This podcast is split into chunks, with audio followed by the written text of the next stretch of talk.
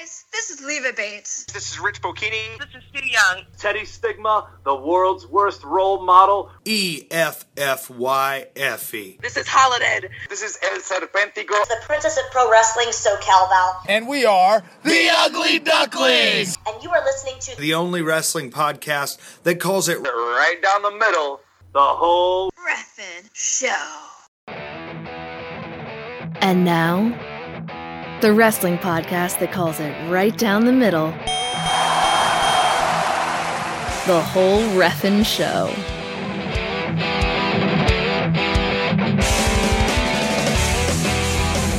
Hey guys, it's episode 106 of the whole Ref'n Show.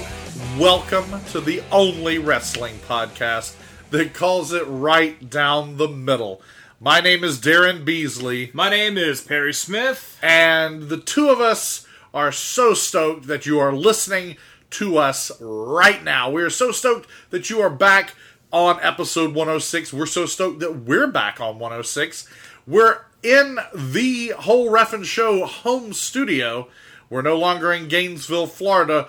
We are hot off the heels, though. I can still see the smoke. I can still smell the exhaust. I'm still burning from that uh, that Jason Cade victory in that fatal four way. Not that that's what happens.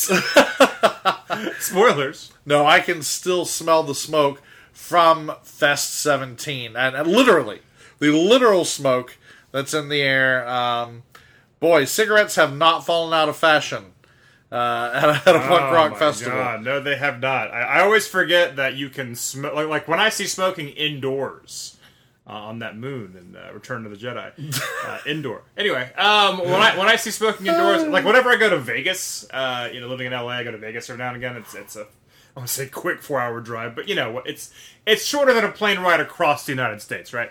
So I've gone to Vegas a few times, but when the first time I see someone smoking, I always wanted to like go tell an adult, like there's someone there's someone breaking the rules, but I go, oh, that's right, they don't give a fuck here.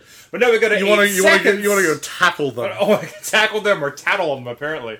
Uh, but no, I uh, being in eight seconds and everyone is fucking puffing away, and it's just like I'm I, I have to readapt to it because now I get like a headache when I'm around too much uh, cigarette smoke. It's, it's it's very odd. You know, speaking of smoking in Las Vegas, the one the I have the- not seen that Nicolas Cage movie, Smoking in Las Vegas. The one and only time I have been to Las Vegas was, uh, excruciating.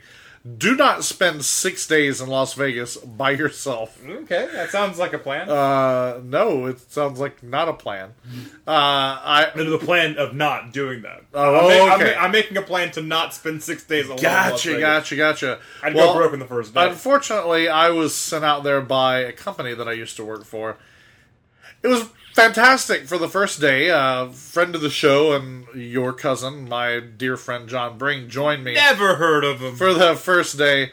We had a blast, and then after that, there was not enough to do for my jobs, uh, for my for the convention I was attending. And I don't gamble, and You so, No, I, I don't gamble. I win. I don't do anything in Las Vegas in terms of uh, putting money on the line, and so yeah, it was really bad. But I was gonna say, Caesar's Palace by far the worst smelling of all. Oh wow! I like. I you walked you never the- went to the Excalibur, Daryn. Uh, maybe not. Yeah. My eyes started burning.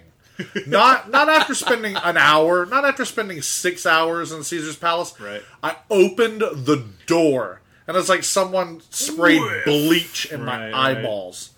It's It funny you said he said Caesar's Palace. It makes me think of uh, the Super Nintendo game Caesar's Palace. I think it's when I first learned how to play like roulette. And Oh some of that. my And I, I still have no idea how to play craps. By the way, I, I have no idea. I have no I've- idea I- either. I've watched videos on how to play, and I, I've like even read like little articles about it, but I, I have no clue.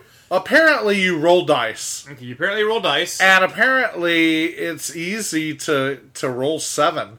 If you if you watch, according to movies, Watch a movie, you can very easily accidentally roll a seven. in movies they're constantly rolling seven and it's like i don't i don't get it anyway the smoke to which i was actually referring uh, was the, the smoke from the the wildfire that was the success of the whole Ref'n show live. Tommy Rich.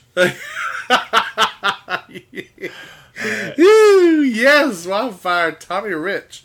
Oh man, he yes. Um, the, episode 105. Well, dear listeners, if you haven't listened to it, stop this, listen to it, so that you have a little bit more uh, a wherewithal to, to understand what's happening in this episode. That's right. You know, uh, uh, I will say occasionally we do miss a week. You know, things happen, life happens. Uh, in fact, you know, life happening, fest happening is why we're not covering evolution on this episode. Uh, yeah. I'll go ahead and say that right now. Uh, but this time you get a double shot of Whole Ref'n Show, folks. We put our live show out for you. Episode 105 is what Daryn is speaking of, which is awesome, by the way. We got a lot of awesome people to participate in our panel at the Fest uh, 17, which was a lot of fun.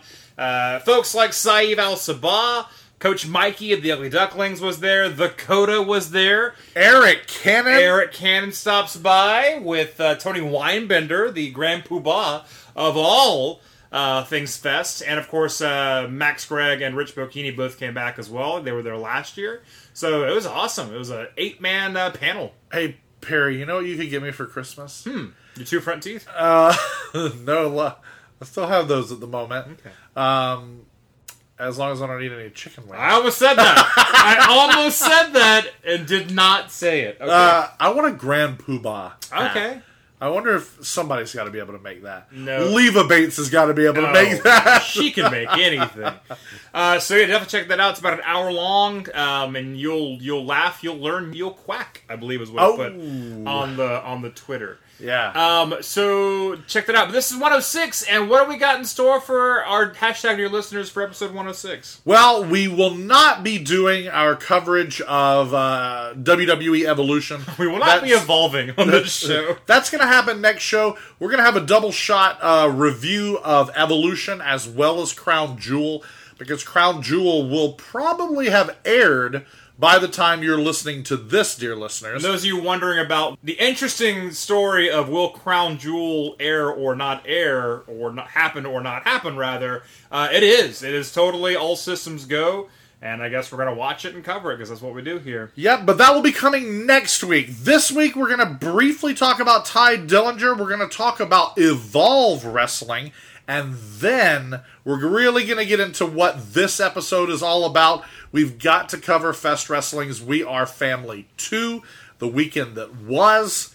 Uh, from Gainesville, the biggest show of the year that Fest Wrestling puts on. That's right, we're going to be reviewing Fest Wrestling's latest show. It was a monstrous show. We Are Family 2. A lot of personnel, a lot of fun, And of a- cigarette smoke. A lot of heartbreak. A lot of heartbreak. I'm heartbroken. no. I am utterly, devastatingly heartbroken. Yeah, it was uh, interesting turn of events. Interesting turn of events. We, we actually got a couple of title changes, not just one. Man, it's so strange. It's, One happy and one sad. it doesn't matter, and, and and the sad, the sadness is is hanging around me, man. It's like a dark cloud.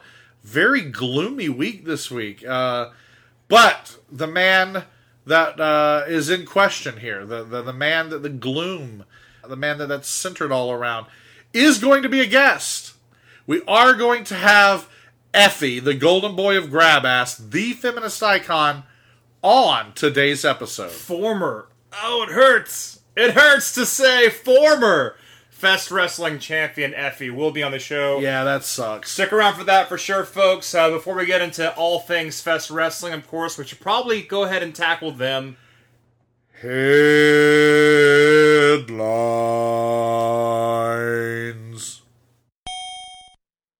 Bad news for the Perfect 10, Tye Dillinger. He's going to find it a little bit difficult to make that 10 hand gesture. Uh, He actually injured his hand at a house show in Macon recently.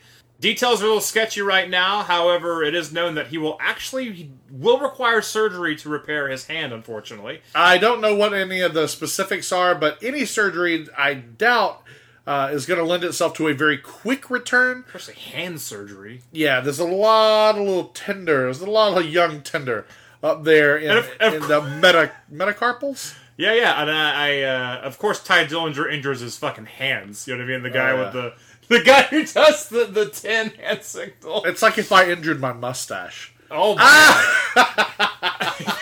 How you? I just want to see you like wake up one morning and your mustache just like crooked in the other direction. I sprained my mustache. It would look like a half swastika if your if your mustache was going the other way. No, there's too much. It's already too much mustache nastiness tied up in, in swastikas. But uh, Poor poor Charlie Chaplin. l- literally only two people in the whole history of the earth Right. have ever. Why, why would you? Why would you? It's a joke, and it's like, God, it's a joke. Is that is that Eddie Izzard that makes fun of that? Like he was he was so evil he ruined a, a mustache look like for everyone. That might not be Eddie Izzard, but I, I he, he has got plenty of great history jokes. But Uh, the best. If you've never seen Eddie Izzard's Glorious, oh man, check that out for sure. it's very good. But Tye Dillinger, I hate to hear this. We've been a big fan of Tye Dillinger. We've been extremely disappointed ever since he came to the main roster. We were big It's fans just of his. One of those rare cases where NXT stars just aren't pushed very well on the, the main roster. Uh, actually, but recently the- dripping with sarcasm. They- They've been doing things with uh, Tye Dillinger recently, feuding with uh, Shinsuke Nakamura, um, and it's it's a good match. I mean, uh, Tye Dillinger. I, I feel like Tye Dillinger kind of is like a he can have a decent match with anybody. Um, and, and because you see him wrestle so seldomly, it's always kind of new and like, hey, this is fun. Um, but I mean, as far as like pushing him, I, I, I- think he looks kind of wacky for them. You know, his hair is so uh, Tye Dillinger, um, and, and the gimmick is, is kind of. I mean, his his let's face it, his gimmick is a very NXT gimmick. Something It that works very well is. in NXT, but maybe won't translate quite as well on, on the main roster, and he won't be taken as seriously. So I understand that, but at the same time, I mean, he's he's a decent wrestler. In other NXT related news, we have Fabian Aichner and the Street Profits, Angelo Dawkins and Montez Ford, going over to Evolve and uh, basically kicking the door open and saying, All your belts are belong to us. Yeah, WWE uh, recently more or less acquired Evolve, and uh, Daryn, you actually had a uh, you, you actually had a premonition about what what would happen there, and it looks like you were right. Well, I've been saying for quite some time that NXT was, especially once we heard news that it might be an FS1 uh, television program, it'd be moving off of the network, or at least it would be splitting time between the network and uh, network television. Ever since we found that out, it seemed like NXT as developmental was not long for this world. Or at least it very much should not be. And I know that that's a conversation we've had with Rich Bocchini uh, on the air and off the air. and off the air. and and Rich is of the opinion and has been for a very long time. Like He's not wrong, by the way. no, he's not. Uh, he he's been of the opinion for the for the longest time that NXT should have stopped being developmental the minute uh, that they hit Brooklyn for, for that takeover uh, in 2015. And uh, that was Takeover Brooklyn 1. And of course, when NXT sort of arrived as a brand, they left Full Sail. They, They left, left the cavern and and they came across the the pond and they showed up on a flight, you know, from England to America. I'm talking about the Beatles, folks. This Right, is right, right, right. Reference. Okay. And Takeover Brooklyn might as well have been the Ed Sullivan Show. there you And, go. and ever since then, there's really been no looking back. However, NXT has been two very different creatures. There's always been the the stadium sellout NXT, and then there's the then there's the sellout NXT.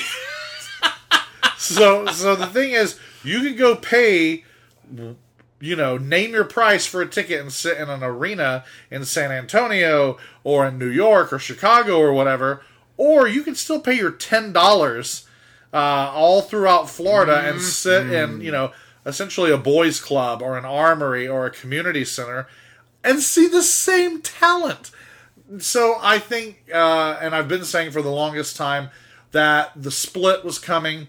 Ever since we heard about the deal with Fox, I said NXT is going to become a third full blown brand. Uh, but what does that mean? The Performance Center needs a brand. They don't just need to be the Performance Center, they need to have a developmental brand, and I just I for way too long I believed it would become Evolve, and it kind of seems like it has. Fabian Aichner defeats Shane Strickland for the Evolve Championship. It's all kinds of bullshit. The. Street Profits defeat uh, Doom Patrol for the Evolve Tag Also bullshit. I don't like the NXT people just coming over there and, and running roughshod over over not? the Evolve folks. No, especially Shane Strickland. Are you kidding me? Hey, Shane Strickland makes it uh, makes it a little bit of a tough pill to swallow, but just in theory, I do like it. In theory, I like it because it's that whole Mike Awesome WCW wrestler Mike Awesome versus WWF wrestler Taz for the ECW championship at an ECW show. That's what it feels like to me. And anytime you blur that kind of line, I'm on board. But I see your point. Right, but no, it's it's it is isn't it a little too obvious. The the the more quote unquote more famous guys come in and they win all the belts. The, That they did it all at one time, yes. yeah, uh, sure. You could at least you know you know stretch that out a little bit. You know, a bit of a program, but it sounds like. Okay, that's our first show, and uh, you're losing, and you're losing, and uh, all right, have, have fun, guys. Be safe. You know, what I mean, that's what it sounds like to me. Um, and I like the Street Profits, and and and I've talked to you. I, I feel like the Street Profits are, are a good way to to keep New Day going, but by making the New Day different. oh, yeah, you Why? have. Have you said that on the air? I've never said that in the air. No, no, no. But I, I've always thought like because I want Big E and Kofi to do other things for a while. And New Day is kind of stale. It should, it should break up. But you can still sell T-shirts if you bring Montez Ford and Angelo Dawkins onto the main roster. They replace Big E and Kofi Kingston and stay with uh, Xavier Woods. That way, you have that. You still have the tie that binds. You still have someone for who's like very New Day E, um, Big E.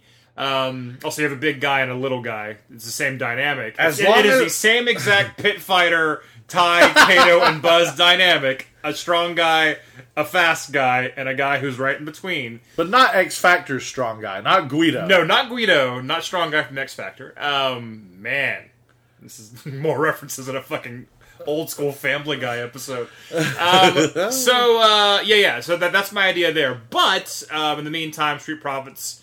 But I mean, is, is that I don't understand. Then why are they sending the Street Profits? Poor Angelo Dawkins. He seems to only ever move backwards in his career. He kind of does. I've been, I have now been watching Angelo Dawkins in the Since you were knee high to the- the up. yeah in those boys clubs and those armory shows for years. Right. Um, I mean, I remember when Angelo Dawkins was in uh, what was it called, Shoot Nation, with Jason Jordan and Chad Gable and Sawyer Fulton, and oh man, and all that. I mean, think about the journey that all those fellas have been on. There's Angelo, There's Angelo Dawkins. still the performance center. I mean, Well, that's the thing too. Is is you're uh, obviously you want to boost Evolve by sending like NXT talent to it, but you think these are the guys that you're going to do that with exactly? What are you accomplishing here? Like, shouldn't you just be elevating everyone who's already at Evolve, not sending your lowest rung people? No offense to all these guys, by the way, but it's true. No, but- sending all your lowest rung talent over to Evolve to crush your champions. Right. Does that make any kind of sense? Well, Especially Shane Strickland. it makes who could, be, WWE who could be on NXT yesterday. I I agree. But that's WW. No, it doesn't make sense. That's WWE sense. oh, you know Christ! it. You know it why is. are they? Why are they above everyone? Why are they in charge of all things wrestling? It's like when WC the WCW invasion of the WWF. When, Oh, absolutely. Instead of okay, every, okay, here we go. It is The Rock and Stone Cold and The Undertaker, and they're gonna take on Sting and Flair and Goldberg, or Mark Jindrak Yeah. and Chris Kanyon yeah. do what now? um, and then you know the Dudley Boys walking around with the WCW titles, and oh god, that it's it's WWE sense. They're gonna Which, do which it, Dudley's is, screams ECW more so at that point. But and yeah, but WWE's gonna do that one hundred times out of hundred. right. I don't like it because, like you said, it almost like okay, you, you're getting bottom rung guys from NXT, but then by putting them in Evolve, you're immediately making them top rung and evolve, especially by putting the belts on them. Right. And then the the, the whole problem with that is now those guys are kind of trapped there. I, it's it's problematic on both ends. Right. Because in some ways it seems like a demotion to the NXT guys. I literally just said that about Angela Dawkins. yeah. It's totally oh, it's- it sucks. Um, I I don't know. I I kind of like the idea of seeing the Evolve logo pop up on my WWE network in one of the little squares, so I can go, ooh, look. right. Uh, but other than that, this maybe is an inauspicious beginning. Is this I don't think WWE Evolve? I. Ooh, may, it might be. I was the first one to say that. I was the first one to say that. Actually, you Tell your what? friends. With all this evolution business, you think they might change the name Evolve? Sounds to me like it's now Devolve. Oh God, they'll they'll find some way to make it even worse. So maybe there's a grand plan for all this, but so far I don't like this start at all. This is a, a, a it, it's a bad relationship. It's like you know your friend saying like, "Hey, I met a new girl," and you meet the new girl and she's treating him like garbage, and you can't say anything. You gotta go like, "Good, I'm happy for your new relationship." She seems nice. She's good. I want to spend time with her. and I've done that before. But it's anyway, like it's like every other episode of Friends. basically, yes. yes. And then Joey says something silly. How many?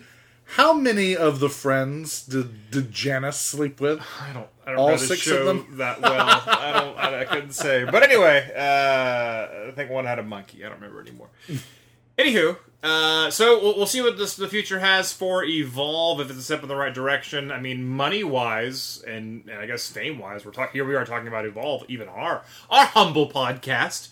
Um, so maybe it is uh, all for the better. We shall see. Uh, but speaking of independent wrestling, Daryn and I got a chance to witness some wonderful independent wrestling. Our favorite independent wrestling there is The best. the best, the Fest Wrestling. As this past weekend was the Fest 17, and uh, that means Fest Wrestling put on one hell of a super show, folks. Uh, we are family too. Daryn and I were in attendance, and we're going to tell you all about it. It was Sunday, the 28th of October, 2018, Gainesville, Florida, Hogtown, home to the Fest 17 and Fest Wrestling's We Are Family 2. The last day of five hard rocking days of punk rock, comedy, podcasting, and all culminating with one hell of an independent pro wrestling show. And this show was no joke, dude. I think doors, uh, VIP doors opened at 1. When, when was bell time? 2, 2.30? Sure. I know it was well after 8 p.m. before we ever uh, stepped foot outside of that building. Four solid one hour blocks of the hottest indie wrestling going today with punk rock music played inside the venue, the wonderful 8 seconds, the home of Fest Wrestling. And these bands absolutely shredded in between each of these hour blocks of killer wrestling. Four bands, including uh, our favorite punk band, the Randy Savages. Hell yeah. Hell yeah, man. Uh, also, the Murmurs. I know the Murmurs we've seen perform as Los Murmurs underneath their luchador masks. The, the the the sheer amount of performance art in this building. I mean, how in the world could the the builders, the purveyors of a line dancing bar have ever in their wildest dreams thought, you know what? We're gonna have so many goddamn performance artists in here. Between the athletes of, of the wrestling world uh, and the punk rock musicians performing that day and the absolute amazing fest family the crowd what a great arena what a great feel. It's electric It is electric. The uh, enthusiasm is contagious. You can't help but to have a lot of fun at a Fest wrestling show, let alone when the Fest is in progress and there are all kinds of folk coming in and out to Well, see what ex- the hell's going on. for sure not only do you have the diehards you have the fest family that would never miss a fest wrestling show basically double that crowd Yeah. because you've got people that are in town for the whole weekend, people that have been festing their asses off, people whose forearms are lined with uh, with uh, bracelets that uh, allow them different access to different things, and uh, seeing all those people enjoying the atmosphere, the freedom, a little bit of cooler weather Yeah.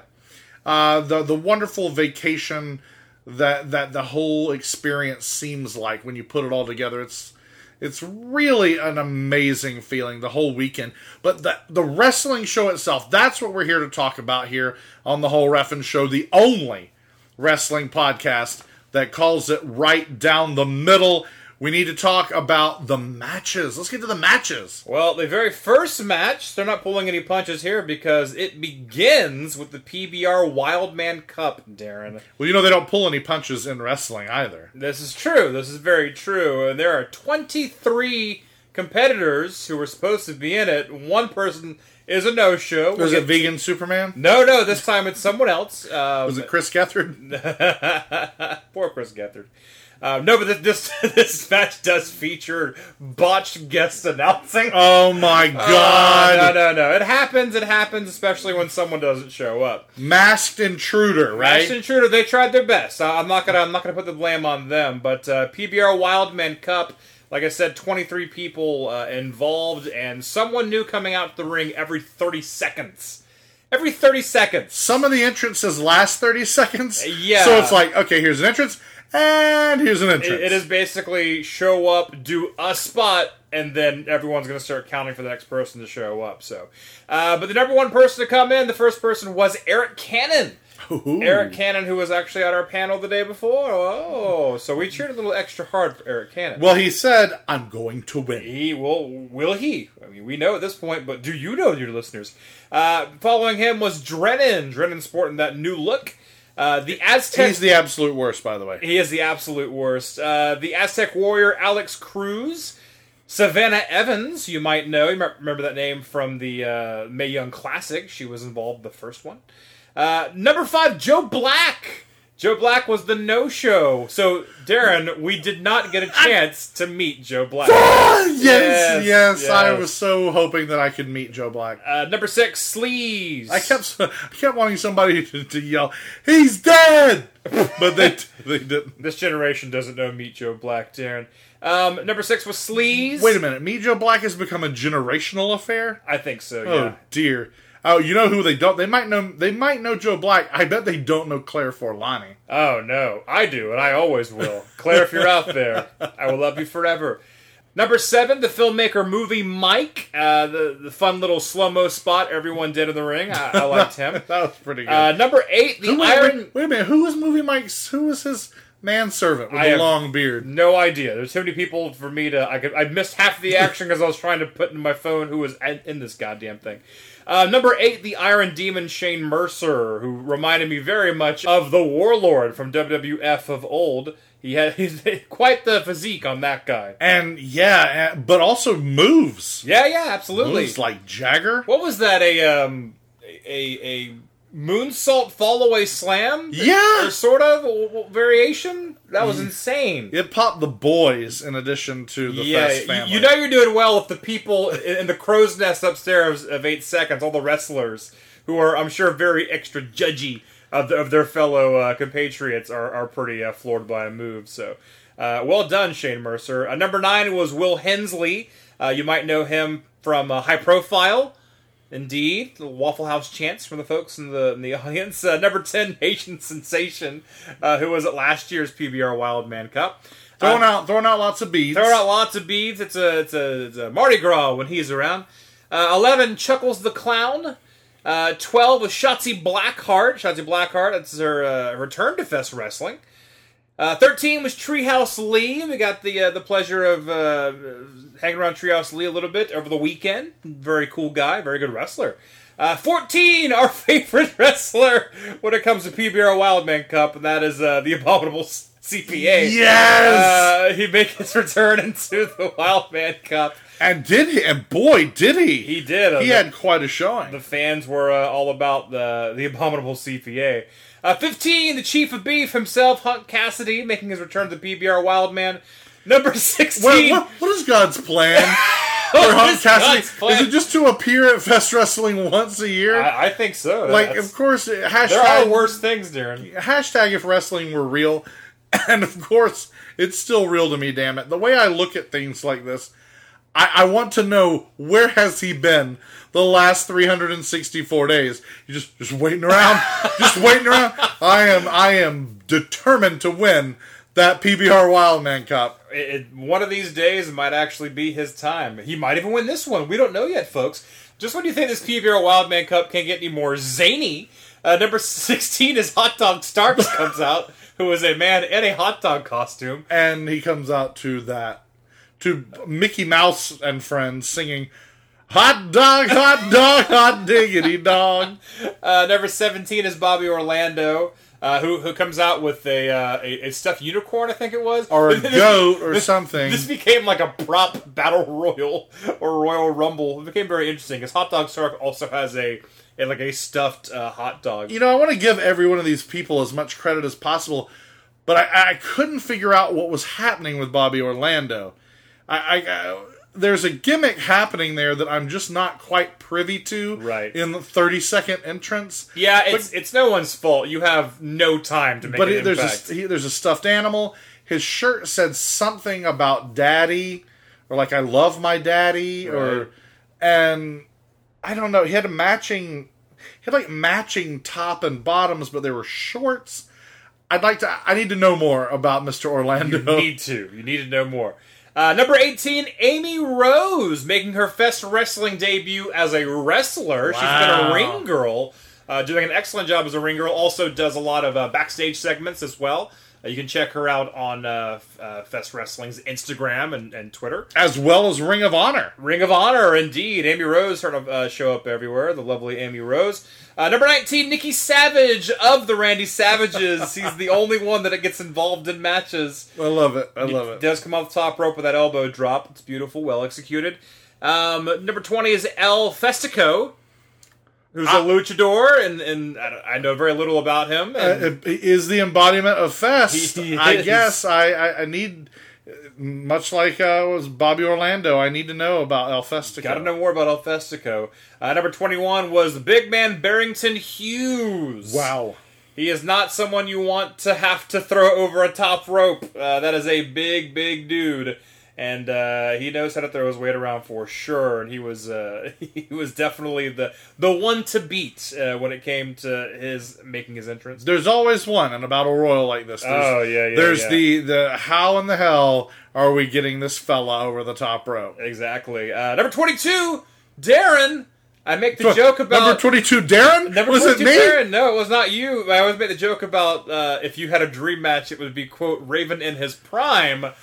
This is as close as you get because it's Leva Bates, but it's not Leva Bates. It's Leva Bates as Raven In his prime. in his prime.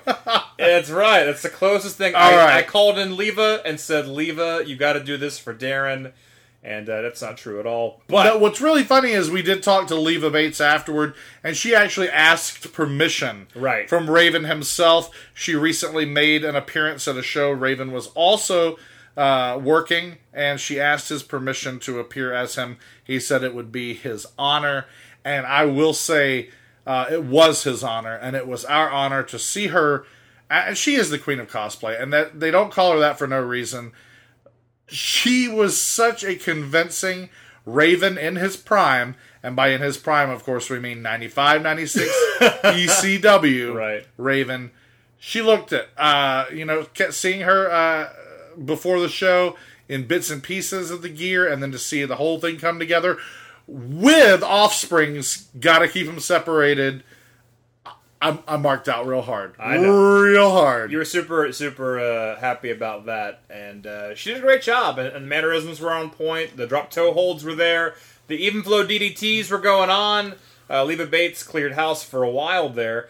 Um, in fact, what seemed to be the final four, it did come down to Arik Cannon, Shotzi Blackheart, Barrington Hughes, and Raven Bates um, until uh, everyone actually gets Barrington Hughes out. Uh, it becomes a, a dog pile on Barrington to get the big man over the top rope, which does eventually happen. But a 23rd person enters, uh, Officer Bradford enters out of nowhere and throws out fan favorite Arik Cannon, who swore to me that he was going to win the damn thing and did not. Uh, he lied to us, Darren. He lied to our hashtag dear listeners, but I'm gonna let it slide. Um, but uh, Leva Bates throws out, uh, Raven Bates, I should say, throws out uh, Officer Bradford. Uh, it becomes Shotzi Blackheart versus Raven Bates, and in a punching fest on the outside uh, outside apron, eventually Shotzi Blackheart gets the better of Raven Bates, and Shotzi Blackheart is your winner of the PBR Wild Cup. Now, we don't know if, if it's the same as last year, where that guarantees her any kind of contendership for anything.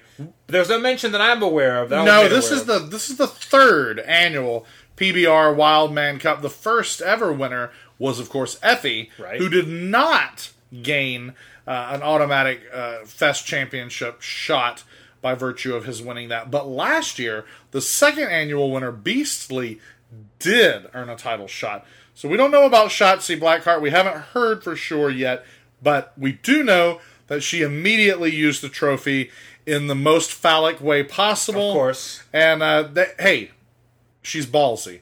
And you know who's calling her that, don't you? She is. She is. She is, of course. Uh, so congratulations to Shotzi Blackheart making a, that, that's one way to make an impact. I mean, it worked out pretty well for Effy.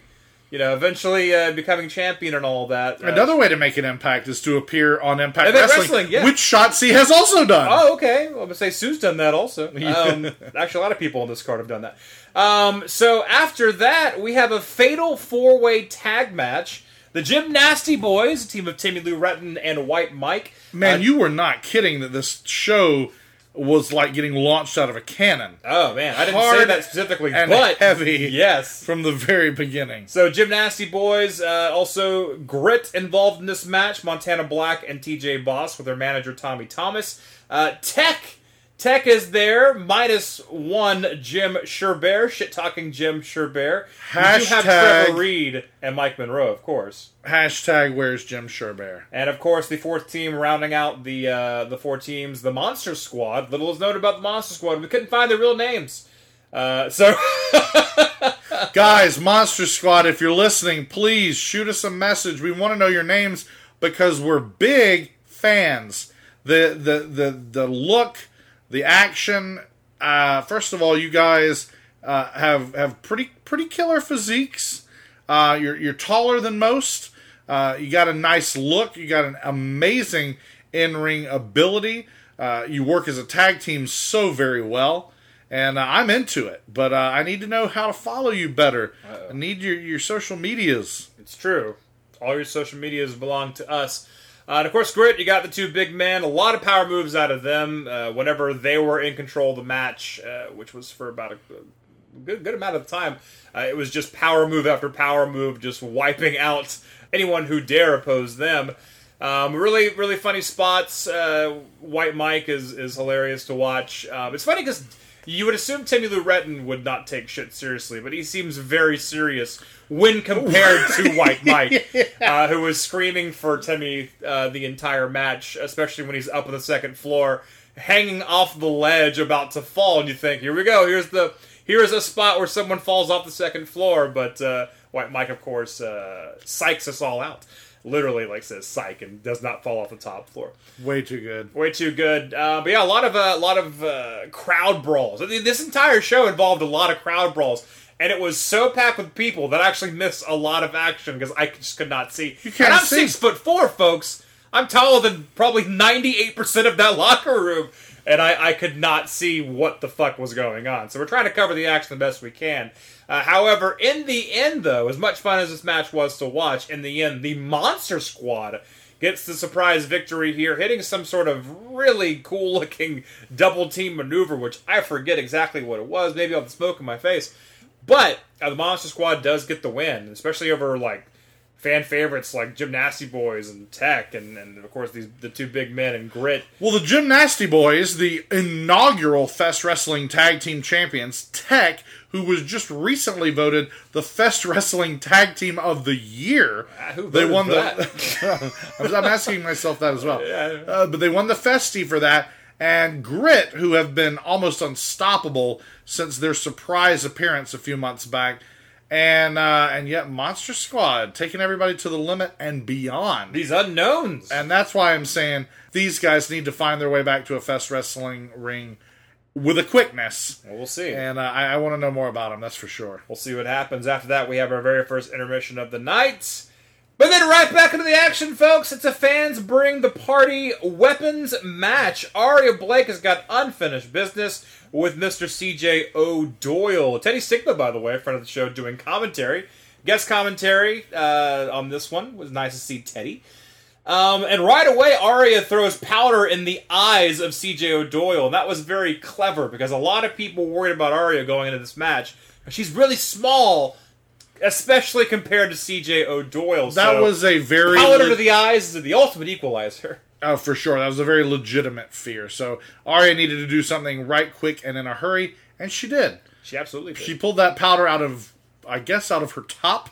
Uh, it was on her person, and the next thing I know, it is in the eyes of CJ O'Doyle, and there remain those dark, like, almost, you know, his tears and his sweat start turning that. Start turning that powder into cement. Right, right. And your eyes can barely even open, and they were that way for the duration of this match. Obviously, Aria watched a lot of old WWF and the Mr. Fuji influence. That's right, two shows in a row that I referenced Mr. Fuji throwing salt in someone's eyes. Uh, but no, super smart of Aria, and then after that, all kinds of offense, all kinds of weapons, random shit uh, involved in the match. Aria really beat the hell out of CJ with a baseball bat. Yeah, yeah, Uh, she she put him through the ringer with a toilet seat, that happened. uh, which we got a pretty good uh, photo of that that we put on our social media of her choking him with that toilet seat. right. and she she really got a hold of a lot of, of implements of destruction that she took it to O'Doyle. But that doesn't mean he was only uh, a whipping boy here, and I don't mean Jason Cade, uh, or a punching bag. He got in his offense. Absolutely, Aria. Aria came in pretty, uh, pretty hot out the gate in the beginning, especially with the disadvantage of not being able to see Aria Blake for a good portion of the match. But once CJ got his, uh, got his bearings, he, uh, he definitely brought it to Aria Blake and was doing some pretty devastating offense of his own in the ring. Uh, and it looked like curtains for one Aria Blake, especially when he put this dildo. There's always a dildo involved in a fans bring the parties match. Um, he stuck it to a folding chair in the middle of the ring, and then wrapped it with barbed wire, and then set up Aria Blake for, I believe, uh, Razor's Edge onto the barbed wire wrapped dildo on a chair. on a chair. Aria Blake, though, of course, wiggles out of it and is able to actually drop uh, CJ O'Doyle onto it. Of course, he dropped ass first onto it, and uh, I don't know what possibly hurt worse, uh, the dildo or the barbed wire. Gonna go with the barbed probably wire? barbed wire. Yeah, probably the barbed wire. Um, and uh, that gave Aria the chance to rally, cover CJ O'Doyle in a trash can, and then knocked the hell out of the trash can with a crutch and gets the pin and the win. Your winner, Aria Blake, coming in as an underdog, but leaving as the big dog. No, that's for sure. This is this has been a long time coming. CJ O'Doyle has racked up a lot of really offensive, self-aggrandizing nicknames, including the Aria Blake Assassin. So this was her opportunity to turn the tables, get her comeuppance against CJ O'Doyle, and uh, make sure that he looks the fool, and he really does look the fool uh, throughout this entire match. Powder in his face, uh, landing on dildos, uh, toilet seat around his neck. I mean, if you if you if you stack Literally it all up, trashed. Literally trashed. literally trashed. If Yeah. you stack up all all, of the embarrassments for CJ in this match, I, I think he got his. He may he may think twice about uh, trying to abuse uh, someone in that ring again or abuse their name when they're out with an injury. Absolutely, but the question is: Is this the end of CJ O'Doyle versus Aria Blake? Tune in next time. Uh, next Fest Wrestling show, that is, to find out for sure. After that, we have a six man tag match the Clover Clan taking on Bruh. Uh, the Clover Clan, little is known about them as far as we are concerned. Uh, Saw, Axe, and Mama Clover uh, taking on Bruh. Now, we, of course, we know about Trish Adora. Trish Adora's been in a couple Fest shows in the past. We know all about her. We've been a big fan of Trish Adora. Even, Absolutely. Even in her, her even her limited appearances, we we kind of liked her from the very beginning. Yeah, yeah. Uh, she's definitely bringing something different to the table, which is always appreciated. But she's bringing, spe- speaking of bringing things to the table, she's bringing in two individuals to this table Johnny X and Ray Rumble. And the three of them together, when the uh, Lion King Oh, entrance music started, I um I did I, I couldn't find you. I actually lost sight of you. We we had gotten very far apart we during drifted apart during the Aria Blake CJ the show, but never in life. no, Daryn. no, Never. you're always very dear to my heart. Aw. But I was trying to find you with my eyeballs, Oh, okay. and uh, in your eyeballs. I couldn't. In I was looking. I was like, eyeballs. Right. I was yes. I was looking and finally Oh yeah, by the time I finally saw you, you weren't even looking in my direction and I was like mm, I was trying to like stare at you, trying to make you feel my look. Right. And finally you did. Uh, that weird sixth sense that humans have where you're like, uh, Daryn's looking at me. So you turn and uh, oh my god. That I cannot believe they came out to that entrance music. Well, it, it was like a it was like a remix. Like it's the intro to a song, and then it gets Yeah. it gets all rappy. but Right, but uh, it's still it's still hilarious. Yes, indeed. They, they look amazing as a team. Trish Adora looks better every time I see her. Like She's she's like uh, fleshing out the gimmick more. she and is more and more. really feeling herself. Like And like I mentioned at the panel, is like you know wrestlers, you need to remember not to stop at five. With a gimmick, with a character, you need to go up to twelve. If you're going to do it, you're going to have to overdo it. you got it. That's right. And the Clover Clan. Now Speaking of gimmicks, I'm they gonna- do not stop at five. they do not stop at five. I'm going to be perfectly honest, and this is the only wrestling podcast that calls it right down the middle. Uh, we don't trash people ever because there's no reason to do it. We're it. not Aria Blake trashing CJ O'Doyle. Uh, we don't trash people. We also don't hesitate. We don't stop short of saying something that may be seen as trashing if it calls for it. We're simply calling it like we see it. At a glance, when I had no idea who the Clover Clan was, had no idea who the Monster Squad was, had no idea who Bruh, had no idea all these people being advertised for the Wildman Cup, did I think all of these people were going to be bad? No, of course I didn't. But there's that unknown when you look at a card that's so stacked like this and it's so full of so many of your favorite wrestlers, and then you see all these other people, you don't even have time to pass judgment. You almost become unfairly dismissive. The beautiful part about Fest Wrestling, though, is the way these cards are organized and put on. You have the opportunity to reevaluate and somebody you might have dismissed on some other indie wrestling card, you have the opportunity to see them showcased in such a fashion that nine times out of ten, they are really going to win you over. And that's what happened with this match between Bruh and the Clover Clan. I, other than Trish Adora, knew nothing about this matchup. And I left with this being one of my favorite matches of the night. wow. I dug Bruh and the Clover Clan so much. Um, I believe it's Axe, the the Clover member who does not have the mask, really is sort of a ring general, not only for his team, Did really, yeah, that really came through in the match. but you could yeah, see it as far as just his work rate, his uh, ring awareness, and uh, all of his movements. This guy uh, is a good wrestler. Um, in addition to that, the gimmick that the Clovers are working is really excellent.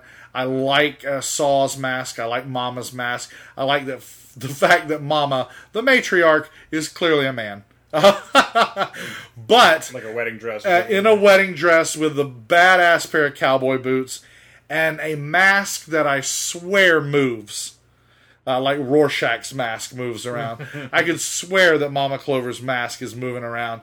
There is a there's like a really intense spookiness uh, to her face, but this match uh, this is big people in this match, and it does not limit their high flying ability. Oh no, especially bruh. Bruh's coming off the top rope doing all kinds of All awesome stuff. three of them, yeah, man. all three of them go over that top rope in succession onto the Clover Clan, onto that hardwood line dancing floor at eight seconds. And it was like every leap was more impressive than the previous one. Yeah, Trish. Oh man, Trish got a maybe a little bit more tilt than she was expecting because she went flying and then it kept rotating even when she made impact. But man, it was uh, obviously a much worse landing for the Clover Clan. Yeah, it was a the whole, it was good from start to finish. Good looks, good wrestling ability, lots of speed. This was a fight. This felt like a fight. It felt like a, a it felt like a wild ass fight. It felt like insanity. There's no other way to put it. I mean, there was obviously a lot of personalities clashing in this one, and uh, the wrestling was high flying and uh, hard hitting. And in the end, Trish comes off the top rope with a splash onto Axe, and they all, all three members of Bruh pin Axe, and they get the win. So Bruh goes over in their debut at Fest Wrestling. Good on you, bruh. We want to see you back, and uh, uh, we appreciate making your acquaintance on on the uh, social media over the weekend. And next up, there is a triple threat tag team match between the Metro Brothers, who we saw in action. Love is a battlefield battle for the Love Cup against Fabulous Fitness and the Coda, the team of Ronnie Rios and Caden Green. Hashtag demon shit. Hashtag everything is demon shit, apparently. Hashtag everything is Caden. Every- Little joke episode Oh, 105, folks. beard and bigger beard. Oh man, that was. Uh, they shouldn't have told on themselves so much because I'm never going to be able to forget that stuff. But the thing is, if I were ever able to forget it, it would be because their in-ring badassery is every bit, if not more, entertaining than all of the silliness surrounding uh, their sort of lighthearted approach to this business. Uh, Ronnie Rios looks like a monster a true monster coming out of that curtain with his big furry black pelt on his shoulders and that demon mask and uh, the the new gear. I say th- these boys invested invested in their uh, their wrestling for sure because they've got really cool updated gear. Uh, I, I love when tag teams coordinate. I just do. It looked a little bit like Venom, a little bit like Mortis, Yeah, and I was really really into look it. kind of like like Archangel, only black and white. I can dig that. Little, yeah, is that it? Yeah, with a little, a little touch of Mortis. Little touch of Mortis. I, I guess I guess there was that in the in the I sort haven't of heard that Grateful Dead song. Touch of Mortis. touch of Mortis. Well, uh, every every silver lining's got a touch of Mortis. There you go. Uh, but I, I really like the stitching on the on these guys' new black uh, leather ring gear. They look they look awesome. Uh, this is the first time we've seen Fabulous Fitness in the ring, although we have seen them uh, in the crowd at Fest before. The Metro Brothers uh, bringing that uh, I guess that Jersey feel. What are you doing over here? What are you doing? What I say? What I tell you? That's sort of Hey, remember this. Remember this. Forget about it. this sort of uh, I don't know, throwback greaser feel boardwalk kind of guys. A couple Uh, of outsiders. they really are a couple they out. should be managed by S.E. Hinton. Oh God! S.E. Hinton, by the way, is a woman. S.E. Hinton Fun is fact. yeah, and apparently, and here's another fun fact. Man, we, goodbye Hinton, wrestling. Here we go. S.E. Hinton is a huge fan of the television show Supernatural, Ah, there this is going. and John Bring, who we mentioned earlier, and who has been on our show before. John Bring it was, it was one of the funniest text messages I've ever gotten, um, which is uh, John said, "I'm at the uh, Warner Brothers cafeteria having lunch with S.E. Hinton," and of course that just that immediately sent me back to the eighth grade when I read The Outsiders for my eighth grade English class, and I thought, how weird is that? The only text superior to that that I ever got from John Bring was the one that I got over 10 years ago now, had to be, saying, I am shitting in Josh Groban's bathroom right now. Wow. That was a good one. Well, you just outed him in front of everyone. Uh, that happened. Josh Groban's gonna be listening to this podcast and go, "Hey, wait a minute!" I'm sure Josh Groban is listening to this podcast right now, in uh, in between recording opera and Christmas albums. Right. Well, after that, I'll tell you that the time I came home and, and found Josh Groban's passport on my counter and picked it up and said, "Is this Josh Groban's passport?" And John said, "Yes." And I said, "Why am I holding Josh Groban's passport?" Anyway, uh, sorry about that, folks. This all this is all true though. Um, so yeah, the Metro Brothers. Uh, they are they are some tough dudes. Uh, very very serious, which is to the detriment of, of a team like Fabulous Fitness, Kiki Roberts, and Big Kahuna Khan uh, coming out with Twinkie. Uh, I, maybe his name is Twinkie. It's a man dressed up like a Twinkie. Uh, maybe perhaps him and, and Hot Dog Starks get together and uh, I, I think dance off. I don't know, but he's throwing he's Twinkies. throwing Twinkies. He's throwing Twinkies to the crowd. And what's amazing is that these Twinkies will be involved in a lot of matches, which means where are they between the matches? At Oh. one, much later, much later, we see, I saw Lance, Lou. Lance Lude. Lou takes a bite out of one, Uh, and it was flat. it- it's like how many oh. people stepped on that, Lance? What are you doing, Lance? Lance, Come on. Hashtag friend of the show, Lance Lude. I mean. I know you're supposed to feed like white bread to ducks. Actually, you're not you're supposed not to feed supposed bread to feed to bread to no. ducks, Okay. but people do. Disclaimer, folks: you do not feed bread to, to birds. You don't do it. But apparently, you do feed Twinkies that's I guess that's not to bread. ducks. It's not technically. It is. bread. It's worse than bread. That's true. It's it's it's bread full of goo. Well, Kiki Roberts won't let Big Kahuna Khan have any Twinkies whatsoever. It appears No. it appears that uh, Kiki Roberts is more or less the coach of Big Kahuna Khan, uh, trying to keep him on his program, maybe to lose a couple of lbs. Not saying Big Kahuna needs to. His name, however, is B- Big Kahuna, so Right. you can't be a little guy. It can't, it can't No. be. It's not an ironic name. No, no, no, no, no. And I think their their methodology is is deep squats. Deep squats. You see a lot of deep squats within the the confines of this match. Yes, you do. Uh, but I mean, so they're they're trying to do their routine, their the wrestling routine, their fitness routine. Metro Bros having no part of it and just want to get in there and just beat the snot out of people. Uh, the Coda do what they do best: get in there, do some good tag team stuff, some good tag team maneuvers from the Coda. They looked uh, more crisp than I've ever seen them before, so well done there. And I want, you know, I really wanted them to win this match, but Well, I mean, we just had them on our panel the day before. I mean, we're fans of the Coda anyway, but you know, now, now, now there's that closeness we have with those two gentlemen. So they were our favorites going in. can't help it. I like to cheer for who I like, and uh, I don't know Fabulous Fitness and the Metro Bros. I mean, they they seem like a couple of despicable bros, to be perfectly honest. A They, of mean dudes. I mean, would- you know, I've been known to stick my middle finger in Leon Scott's face, but uh, he had it coming, and you were right to do it. but for the Metro Bros to come out already with birdies ablazing, I mean, I was like, that is offensive. It is very offensive. I was very offended. Uh, and you mentioned Twinkies uh, being a, a big factor in the night. Uh, or not a big factor, but involved. in They a lot were of a big factor. Well, they're a big in the factor. They're a big factor in this match because uh, Twinkie gets shoved into Ronnie Rios' mouth, and that distraction's enough for Fabulous Fitness to capitalize with uh, their variation of total elimination. Uh, not so much the the kicking of the legs, uh, but more so of the clotheslining and the low clotheslining uh, tag team maneuver, which looked very cool. It actually looked really good. It did look really good. They get the pin and the win. Fabulous Fitness goes over on the Metro Bros and Lakota. So Lakota does not go over, but uh, good on you, Fabulous Fitness, and uh, welcome to Fest Wrestling. Yeah, in the end, they come out looking like a million bucks, smelling like roses. Or at least Twinkies. And up next, the Fest Wrestling Tag Team Championships are on the line as Awaken, your Fest Wrestling Tag Team Champions, Leon Scott and Vandal, with Wolf Taylor at their side, come to the ring with those beautiful Fest belts, and they're going to be challenged by the Ugly Ducklings. Rob Killjoy and Lance Lude, as always, coached by Coach Mikey.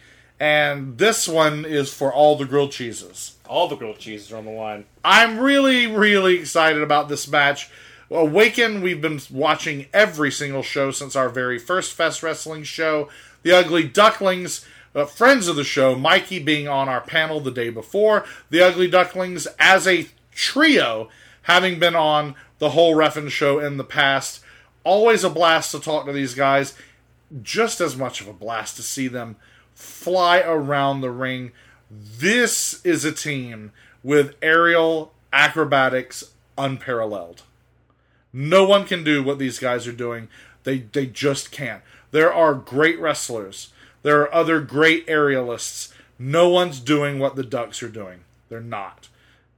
Uh, it's it's hard to it's hard to um to really pin down what the ducks are because everything about them is is unserious and wacky until that bell rings. And once that bell has rung they are all business. It's all about setting up offense to set up more offense to set up tag team maneuvers Rob throwing Lance through the air with the greatest of ease. They, they become, they literally become acrobats. It, it becomes an acrobatic act. And well, you said it best. It's all business. It's all business. You something you would never, ever, ever think about until that bell It's rings. like a switch hits, and Killjoy does not crack a smile. Lance Lude does not crack a smile. It is all about victory, and, and the stakes Sure, could well, I not mean- could not be any higher than they are for this match. No, this Fest Wrestling belts. Them Fest Wrestling grilled cheeses. Right, exactly. And that's the thing that's so impressive about the Ducks is even when they, they call into play their gimmick, let- you know, so to speak, uh, it's no different than Hulk Hogan hulking up. Right. Right? It's, it's not a comedy break. It, it is just, it's all business. I think Killjoy goes to that place, like he goes to like a dark place, or he gets that that euphoric sense about him, and you just see it in his eyes that again, it, it's all business. Coach Mikey, of course, running interference, just being Coach Mikey, and and he he That is a scary intensity. it's a scary intensity. Oh man, but Mikey is is rallying his troops the best he can to keep them motivated, to keep them on task and on point. And uh, this this match is just excellent. It, it, it goes out. It starts very quickly because Awaken comes out second. They're not even in the ring yet, and the Ducks are already all over them. Feathers are flying, fists are flying. Uh, this is a brawl, an immediate brawl. It is, and uh, I've never seen Awaken taken uh, this uh, much by surprise before. Oh, absolutely, Uh, totally I- blindsided. Uh, Leon Scott, he his his beard growing like it's uh, full of Miracle-Gro. Yeah. and Vandal uh, is a is a brawler. He he's ready for any challenge, and that's one thing we've learned about watching Vandal. Um, not only in Fest Wrestling, but we've seen him in NXT, we've seen him in MLW, uh, but certainly as one part of Awaken, Vandal is a steady, sure hand. He will fight you, he will beat you. And that's why he's one half of the tag team champions here. It's no fluke. I, I will say of Vandal what I say of Bobby Roode, where it looks like if you had a, a wrestler building factory and you, you pulled a crank and it, you know came out of the out of the machine, you would get like Bobby Roode. Same with Vandal, like he just looks like a wrestler. Yeah, and not to mention the the the gear's unique. Uh, the Turkish uh, heritage is unique. The He's the- name is cool. No, and that's important to point out too. Is is no one looks like Vandal. No one looks like you would not confuse Vandal with anybody else, and and you know being unique and standing out uh, is definitely very important, especially in this business. And there's no mistaking Vandal. And sometimes I, I, I do wonder his place in Awaken, but that bad attitude is, is pretty consistent throughout all of Awaken. So Vandal Vandal is, uh, fits it right at home. He is. I'm glad he is there. Um, in in a in an arena like Fest Wrestling, where sometimes the Gaga and the wacky can be really uh, intense. When you have this sort of uh, straight laced, dark tinged, uh, e- like evil leaning, serious minded ass kicking team, which to me that is Awaken. Right. And they're they are somehow simultaneously at the heart of this company that is otherwise seemingly so lighthearted. That makes all the difference in the world Absolutely. the the di- the, the true uh, diversity here in, in this company. You know, sometimes people misunderstand what diversity means. Sometimes people like to uh, throw the baby out with the bathwater, and in order to get diverse, they get rid of anything that was ever standard, and all of a sudden you fill it with only alternatives. And then if you do that, what are you lacking? Diversity. Absolutely. So the true meaning of diversity and equality is still having everything and everyone present, equally represented, but all still present. You know, it's that whole uh, that whole concept of uh, of misappropriating something in order to make uh, something else right or something else even. Fest is what it professes to be true party punk equality wrestling and i i love it Or just look at this match by itself. You have so much diversity just with the the characters and the looks of everyone involved here. Um, so uh, backs your point up completely. Uh, it does become a regular wrestling match, not so much a brawl anymore. Uh, once they're inside the ring, uh, Killjoy actually does a superplex to Vandal uh, off the top rope. Somehow does not hit the speaker, which was hit multiple times throughout the night uh, sca- in, scary situations a couple of times. Um, there's actually a really cool spot where Leon Scott's trying to set something up, I think, in the in the in the top rope, but gets uh, beat up by the Ducks and kind of hangs there, right? like he, he, he becomes like a like, a the top turnbuckle is Leon Scott at Right. this point. Um, which uh, Killjoy actually uses Leon Scott as a launch pad uh, and and dives off of him, um, which I thought he jumps into he jumps into Vandal, which I thought was actually very cool. Uh, there's a spot where Coach Mikey and Wolf Taylor actually do a face off in the middle of the ring and they brawl.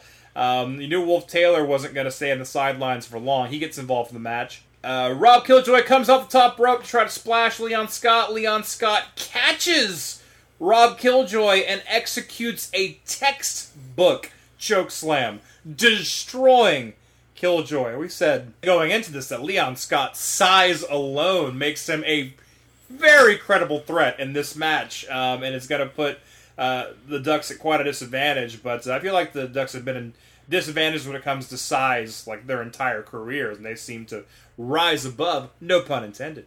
And around this point is when uh, Lance Lude and Leon brawl, and they disappear upstairs, and you think, "Oh God, here we go!" and sure enough, um, all of a sudden, Lance Lude reappears because he is flying out the second story of eight seconds. Leon Scott gorilla press slams Lance Lude off the second floor, and no one saw that coming. All of Uh, a sudden, Lance yeah. Lude is just soaring through the air. And uh, thank goodness when he landed, he landed on multiple people. I think several people got involved. Uh, maybe they're trying to break up the brawl between Killjoy and Vandal on the floor. yeah there were people All that were not involved in this match i was like random are those fans Yeah, they crazy fans? Are they wrestlers who want to make an impact? What's going on here? But thank God they were there because they softened the fall, if there is such a thing, of Lance Lude. Poor guy. Uh, Killjoy hits a springboard tornado DDT onto uh, Leon Scott. Like there's there's so much awesome uh, wrestling in this match. It was a lot of fun to watch. I can't wait to see it on PivotShare. Rob Killjoy is a whirling dervish, but it is not reckless. There is so I I, I, I wish that the neurons in my brain fired as fast as they must in Rob Killjoy's brain because I don't understand how he thinks this fast. He's moving before it seems like his limbs could possibly follow his thoughts. He Am must I wrong? be the ultimate multitasker, indeed. But but unfortunately, Rob does hit some of the good old classic spots the Ducks are known for, and Leon has seen the videotape because Leon actually catches Lance Lude mid launchpad McQuack and throws Lance Lude onto the outside onto Coach Mikey. And it seems like uh, all is lost, but uh, the Ducks do rally. Rob Killjoy somehow lifts Leon Scott on his shoulders for Wow. a la the Doomsday Device setup. Uh, so, you know, you can call Rob Killjoy a little guy if you want to, but he certainly picked up Leon Scott with the greatest of ease, more or less. Uh, Lance Lude comes off the top rope with a double knees, and it's a pin and a win on Leon, which means the Ugly Ducklings are your new Fest Wrestling Tag Team Champions. Congratulations, fellas. wow. Absolutely. Wow. Very very cool. And after the match, we get uh, some some nice uh, some nice camaraderie. Yeah, what's up with this? I, you know, a couple shows ago, Awaken sort of seemed to tease this babyface turn, but this was really out of character for Leon and company. It's the nicest we've ever seen Leon Scott and Vandal and, and all of our goings to uh, Fest Wrestling events. Uh, but they they put the hands up and they get the handshakes and they, they congratulate the Ducks on a job well done. And all is well, except Wolf Taylor does not accept this at all and uh, takes out some frustration, I guess, losing the belts. Uh, on poor Vandal. Vandal goes down. Leon Scott's got to stop Wolf Taylor and try to calm him down. It seems like maybe Wolf. All right, well, Wolf's cooled down. He's got to he's to apologize to Vandal after the show, but uh, things might be okay. But Wolf Taylor takes a chair or a knife, I should say, and buries it in the back of Yeah. Leon Scott. And does it again and again. Vicious chair shots on Leon Scott Busts his forehead wide open. ground and pound pummels him. Oh man, it's it's it's crazy. It's it's insane. I mean, we've been talking about this whole situation blowing up between uh, Wolf Taylor, Leon Scott, and Vandal, and I don't even know what the future holds for Awaken. But the thing is, a lot of people were thinking like, "Oh, is this is this like Leon and Vandal? Are they good now, or are they still bad?" But Wolf Taylor is really fucking bad. It's going to be interesting to see what this means. Right, but Wolf Taylor has gone lone wolf. Oh, Taylor. absolutely. Absolutely. You can use that one, Wolf. Lone Wolf Taylor. I think that a Wolf Taylor Leon Scott feud is about to blow the lid off of Fest for the next, well, hell, for the next however long they want to keep them fighting. Well, it seems like the two cannot coexist. One's going to have to bury the other. After that, we have yet another intermission. More punk rock music, folks, as if, as if four or five days wasn't enough. More punk rock music. Fuck yeah, that's what the fest is. You can't be angry at that, folks. And, uh, man, you get some more uh, great tunes. After that, uh, a non-fest wrestling match happening at Fest Wrestling. We talked about it before. Tony Weinbender good at uh, sharing the spotlight with other folks. Wildcat Wrestling. Uh, they get the spotlight for a little while. We have two teams going at it. We have Edgren Stone tagging with Matt Lancy, taking on Jay Spade and Buku Dow. Now, Stone and Lancy, at first glance, are are big, First Glancy. are, are very big, Sorry. very well built guys. Uh, Stone is is is massive.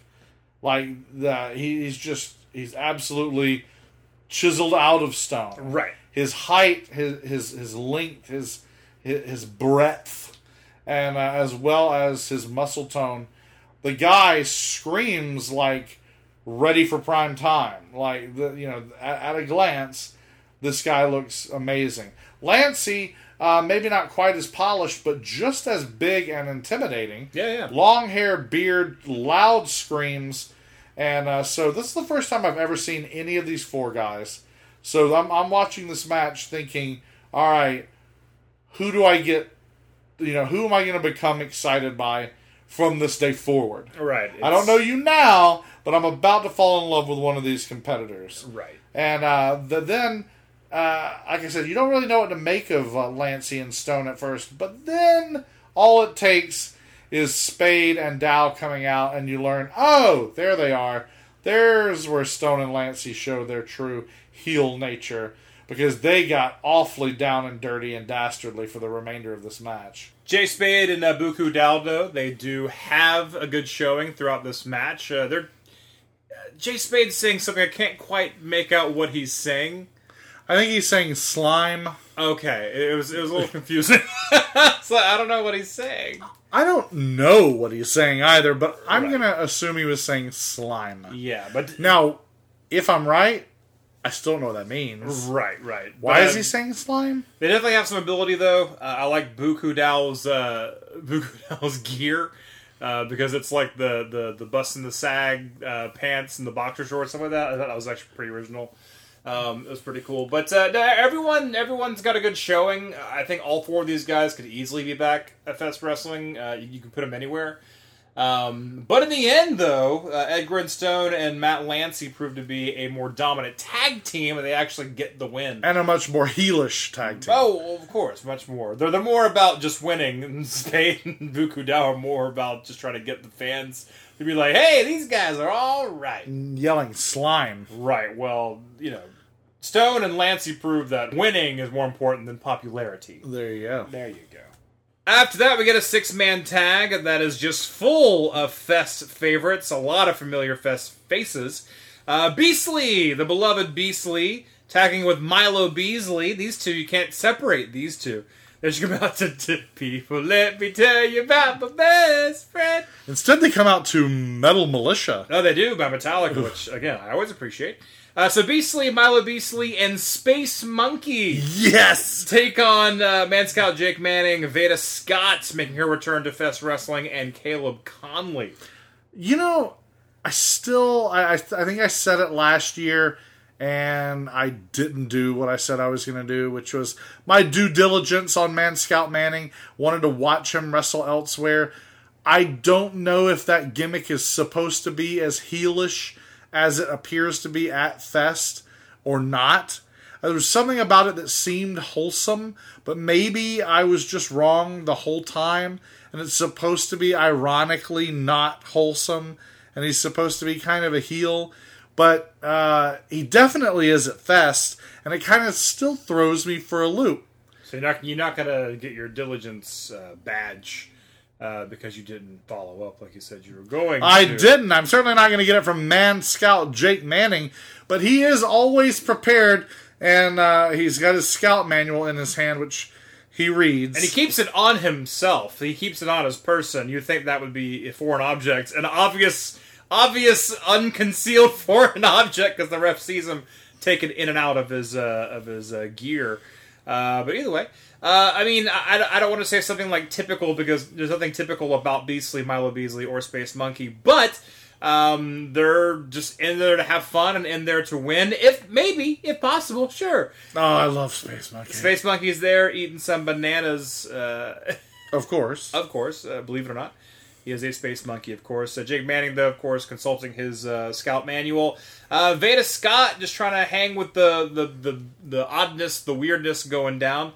Uh, but it's nice to see her back in the Fest Wrestling ring. She is outnumbered by the weirdness. Right. But to me, the, the one of the more entertaining aspects of this match is actually Caleb Konley, who is who is just such a, a no nonsense wrestler. So of course he must face Beastly and Space Monkey and Milo Beasley. And and he must face that fest crowd. Oh yeah, yeah. And they seemed like his worst, most formidable opponent in this match. He's definitely the most verbal wrestler uh, there. Uh, definitely trading uh, words with the Fest crowd, and uh, yeah, so he's just uh, there looking for the W, and uh, he tells Jake Manning to get something. But I don't think he meant what Jake Manning actually got, which was a completely assembled tent. Where did he get that? the camping tent that he brought into the ring. Uh, so miscommunication there, or was it? Who knows? Maybe part of the plan.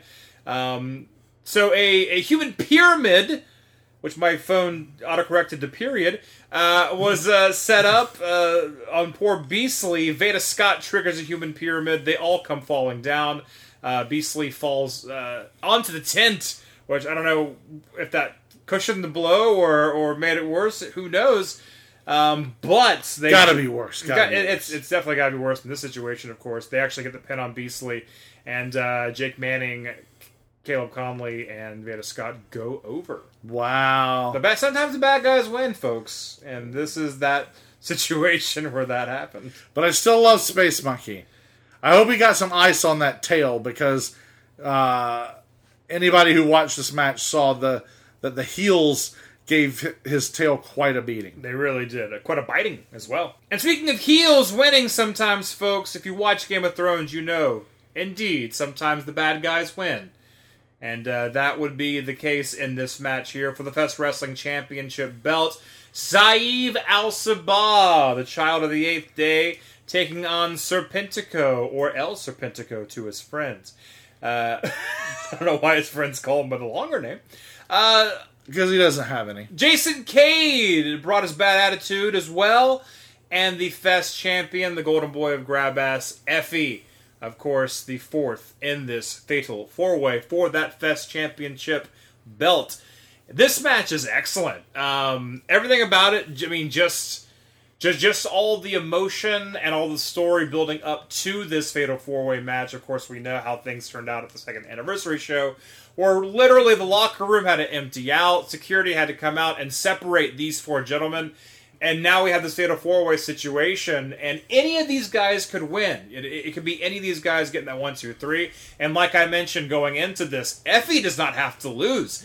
Anyone could be pinned, and that title belt is going to jump around that waist. You did mention that. I did mention that. I completely blew it off. Yeah. Not because you're you, Hey. not because that wasn't valid, Okay. but because I never in a million years would have imagined that Effy would lose this match. Not that he does. We're not there yet. Uh, I will say, I will say, so far, the highlight of my wrestling year was not Omega Okada 4.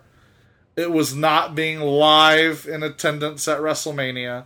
The highlight of my wrestling year so far was Effy coming out to Elton John's Goodbye Yellow Brick Road at Fest Wrestling as your Fest Wrestling World Champion.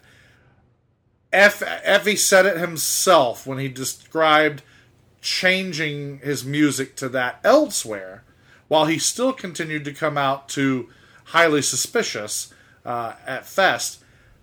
That song, Goodbye Yellow Brick Road, sucks the air out of the room. And I, I mentioned to you, Perry, that if you watch The Room when that music hits, it's almost like everything in the room froze. Nobody knows quite how to react to it. The opponents almost almost lose their ability to stay in the moment. the fans, you know, there's a there were a couple of us who were marking out and popping and singing along and pumping our fists, but for the most part, uh, it's such a surprise. And uh, anyway, it, it was a nice setup uh, for a, a highly emotional evening on my part. It was uh, a very emotional ending to this match. The match itself, though, was excellent. Very, very well paced match. A lot of action. There's always something going on. You get lots of high flying spots. Uh, suicide dive from Effy. You get all kinds of, of flippy, flippy, awesome show off moonsault, 450 corkscrew deals. Uh, not 450, but still corkscrew deals, all kinds of cool stuff. We put a couple videos up on social media. Saieve coming over the top rope, Kid coming over the top rope, Serpentico doing cool stuff, and it's great. And and all these guys are brawling. Saieve Al Sabah nearly rips the mask off of Serpentico's face, which I loved that by the way. I love that Serpentico had that disheveled like like like battle damaged Spider Man look for half the match. I thought that was really really cool. Uh, very well done, and it's just oh man, it's so good. Everyone gets their spots in. Everyone comes in within a heartbeat of winning the the title. Serpentico in, in that battle damage also gets a little bit more damaged, as in the exposed area of his skull Oh, yeah. gets pounded with a whole big bag of wooden skewers. Now, when did that start happening? When did that become a thing in wrestling? I don't know, but it needs to stop immediately. yes, it does. because that looked horrible. Uh, Serpentico though does uh, tuck the old folding chair. It- It's funny because there are there are many alliances that go on through this. I mean, Saieve and Effy are you know I, I won't say that they're they're in cahoots, but there is a mutual hatred for the other two, Serpentico and Jason Cade. Um, Serpentico does put the folding chair between Jason Cade's legs in the corner, and of course whacks it with another folding chair. So Jason Cade does get some comeuppance there, because I mean Serpentico more or less has been dragged into this whole thing, you know, uh, by Jason Cade ever since Cade showed up wearing a Serpentico mask at a, a Effy match. So I mean, again, it, it's just all four of these roads coming together, and uh, in the end, and on the whole, Jason Cade showing up under a Serpentico mask and interrupting the outcome of a match. We have someone else entering the ring. Who is the mystery masked person? And uh, this confuses Saieve Al Sabah for sure, and long enough to distract Saieve. Jason Cade shows up from behind, delivering the low blow to Saieve. this masked non Serpentico uh, bounces off that rope with uh, a great fury and nails Saieve with a Canadian destroyer. Jason Cade crawls in for the victory. One, two, three. Jason Cade is your new Fest Wrestling champion. And I had a very hard time remaining objective and unbiased here. I was so lost in that moment, I didn't even boo Jason Cade. I didn't boo him as a mark. I didn't boo him as a smart mark part of the show. I was dumbfounded. I was stupefied. I was speechless. I kept taking my eyes from Saieve, who was lying on the mat, broken and defeated, to turning my eyes to Effy, who was on his knees at ringside, just at that very moment, that late in the game, uh, starting to recover from a double stomp from Serpentico through a table Oh, yes. that yes. was or a door rather A door, that thank was you. propped between the ring apron and the entrance stairs in a very very gnarly gruesome spot that i thought serpentico may have busted his own skull trying to pull that off but he certainly broke effy into pieces and to see effy slowly coming back to life and and creeping up over the top of that ring apron and just seeing him slowly defeatedly stare and to see what was happening in the ring it was devastating It was. It was. It was. I'm sure very confusing uh, end to the match for basically everyone involved except for Jason Cade, because he knew who was under that mask. The mask does come off, and Angel Rose is underneath it, making her return to Fest Wrestling. Making. uh, Speaking of impact, talk about impact. Huge impact here, helping Jason Cade get the victory. What does that mean? Are Jason Cade and Angel Rose in cahoots? They An- certainly does seem to be. Man, it's it's crazy. I, I I can't wait to see where the story goes from here. uh, yeah i for one need an explanation Why are Angel right Rose away. and Jason Cade involved? Well, what's going to happen? Who gets the rematch? Out of all the people involved in this fatal four way, it, it's it's a lot of answers uh, are, are going to be needed here for all these questions, folks. Uh, but the match itself is excellent, super match. Not the main event though. It is the end of segment three. and and- i understand why that this i understand why this was done it doesn't mean i love it Right. uh, this needed to be the end of the show Well, it, in, and of course, you know, you have to get the show going. There's more. Uh, there's more booked. We're gonna try to get to the end of the show and, and get to the fourth segment. Get this other band on. Don't like the band is tuning up during the match. Don't like that It's- at all. It's distracting. Don't like that. As soon as this match is over, the band starts playing. it seems beyond distracting it honestly and i know they don't intend it to be this way Right. but it really seems disrespectful I, I, I, I, I totally, yeah, I got that. Um, it's, I know it's the machine. You got to keep it going, and, and, and the show's got to go on, all that stuff. But ah, I think everyone was just so like, what the hell just happened? So when the band starts playing, everyone's like, huh, music. Um, so yeah, rough night for all uh, the th- other three men involved in that match, but.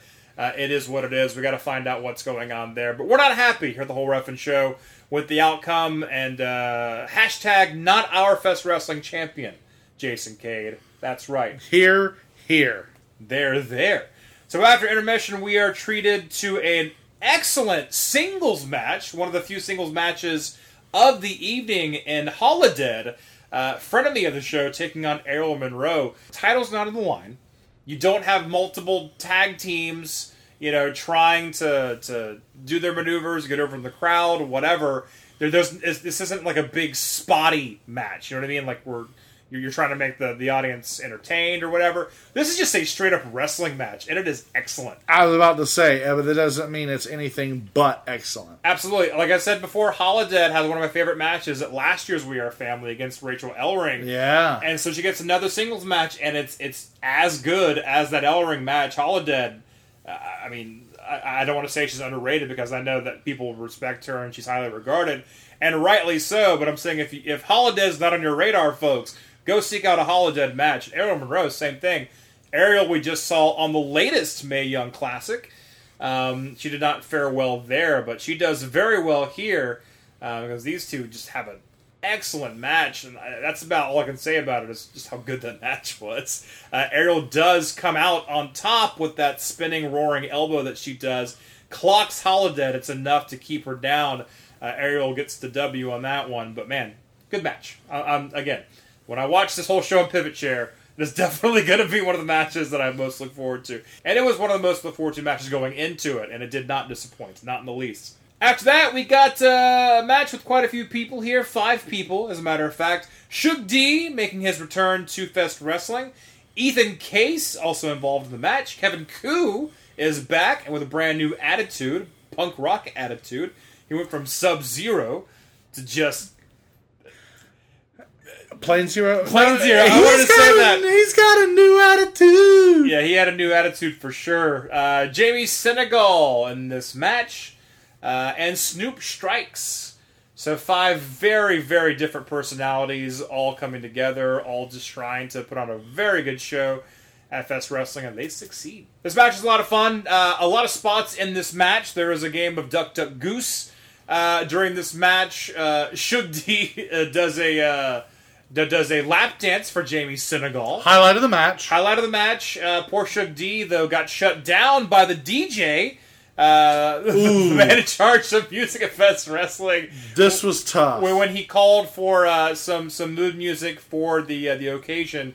Uh, it was just shot down, denied. It had my phone not been at five percent battery, I, I, I may have just grabbed the microphone and played something through my phone uh, for Shug D because I felt bad for the guy. It was one of those rare awkward moments at Fest. Yeah, it was a momentum killer as It well. was. It that- really that's probably was. the worst part about it. But Shug D, regardless, uh, a cappella dancing, I guess, because uh, he just kind of goes to the lap dance for Jamie. And Had was great. anybody else done that whole thing, wouldn't have worked. Oh, no, There's something about Shug D. There's something cool about Shug works. D. Yeah, yeah, for sure. Um, and uh, Shug D has some really great moves as far as the lap dance goes. To me, the funniest part though is Jamie. Jamie's hands are up the whole time, which is what you do when you're getting a lap dance. I've heard. Um, so ba- basically, show like bouncers and anyone around, like, oh, I'm not touching, I'm not touching, you know, but. Jamie's hands are as high as possible, uh, which I thought was just hilarious. The, the visual is very hilarious, but uh, everyone does a good job. Uh, everyone everyone gets their shit in, as we like to say here on the whole Ref'n Show. The only wrestling podcast calls it right down the middle. But in the end, Ethan Case sneaks away with the win. I don't think anyone saw that coming. I know. I know I didn't. I know Jamie Senegal was huge favorite going into that match, but uh, strangely enough, Ethan Case slips out the back door with the victory and the win, and a, a very good debut at Fest Wrestling. oh, and that's for sure. Following that match, we got two men who need no introduction, but if we don't introduce it, the listeners won't know who we're talking about. That's right. It's the penultimate match of the evening. Indeed, it is Matt Cross, hashtag friend of the show, Matt Cross, taking on Simon Grimm, formerly Simon Gotch of NXT WWE fame. A match well worth the wait. We are deep into Fest. We are family two at this point. There are some exhausted people. There are some drunk people. and yet everybody has their eyes glued to this kind of action that you just don't see anywhere else. Yeah, whenever you see people wrestle, Daryn, uh, you definitely see obviously all their training, their influences, all that stuff. It always shines through in the match. This looked like I was watching a match on on Raw. Like, Sure. like it, it was it was exactly that kind of match. I mean, it was the most. I don't want to say typical because it sounds like I'm I'm down on it, but I, I don't. I mean that in the best possible way. It was. I dare say you, and excuse me for putting words in your mouth. Normally, we're taking words out of each other's mouths like meatloaf, but it's the most technically proficient match. Exactly. Doesn't make it typical. No. Doesn't make it better. Doesn't make it worse. Doesn't make it quote unquote pro style. Doesn't make it safe style. Doesn't make it WWE style.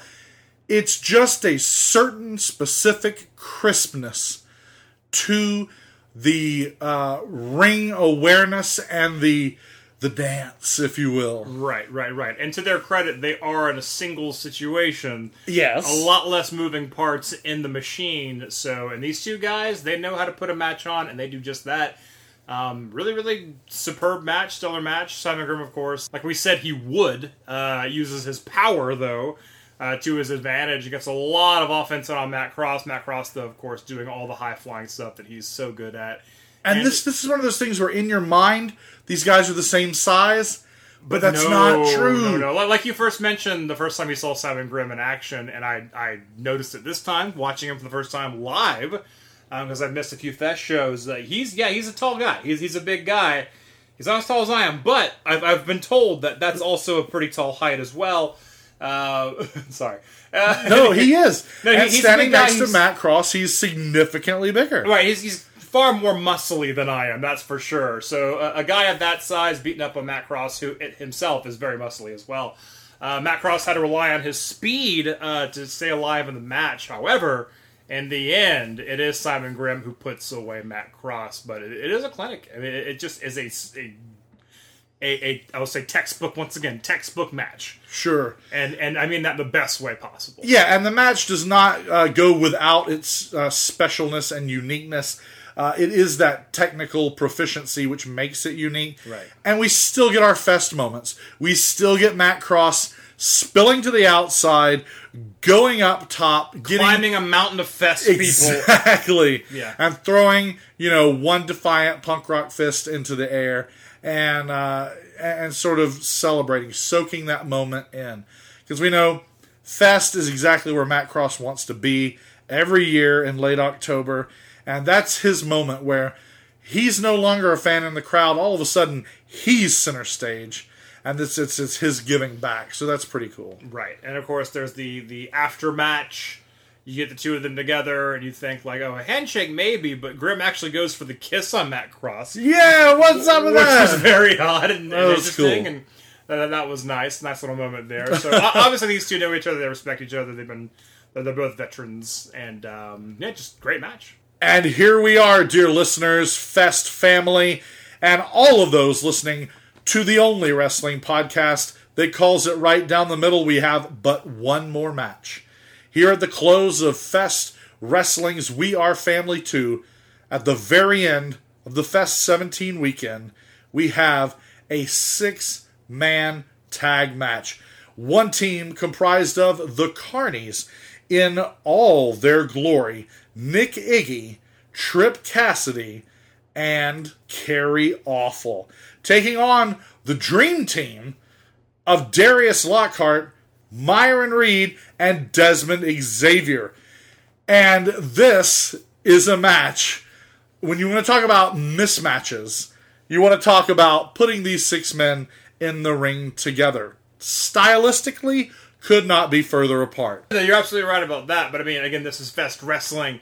You're going to find that opposites attract when it comes to a, a wrestling match. Um, a lot of uh, high flying ability on the Desmond Ex- on Team Desmond Xavier for certain, uh, but a lot of chicanery and carnyism uh, on the Carney's side, believe it or not. So you mean you're going to see all the stuff typical in a Carney's match? The Carney's doing uh, tricks and all kinds of weird shit, especially mean, Trip sh- Cassidy. Sure, I mean, Right, right. they're wrestlers, they're talented wrestlers, but it it is the Gaga that puts the, that puts the pep in their steps, the Gaga that gets them booked, and uh, you know the wrestling is, is is icing on the cake, and especially when it's brought out by a team that focuses much more on the, the technical side of it, the uh, the the more I guess the wrestling side of it, uh, for for lack of a better word, Right. A team that you have like your uh, Desmond Xavier, and we've seen Desmond Xavier wrestling all over the country. We've seen Desmond Xavier wrestling the very best, and when you get in the ring with him, you had better be able to bring some of your very best, or you're going to get steamrolled. That that's uh, that's very true. Funny because the review for this show, I, I mentioned who the Carnies were fighting, and you were like, "Oh, they're gonna win!" Like, like, "Oh wait, Desmond Xavier? Okay, yeah, yeah, they, they win." And they do go over on the Carnies, Daryn. So I guess good. It's hard to say who's good or evil uh, in this situation, but you know, I think necessarily- Carnies will always Carnies will always err on the side of evil. Right, but I mean, you don't always need the good guy, bad guy in a wrestling match. But I think, as far as the fans wanting, the fan favorites going over on the Carnies, that that absolutely did happen.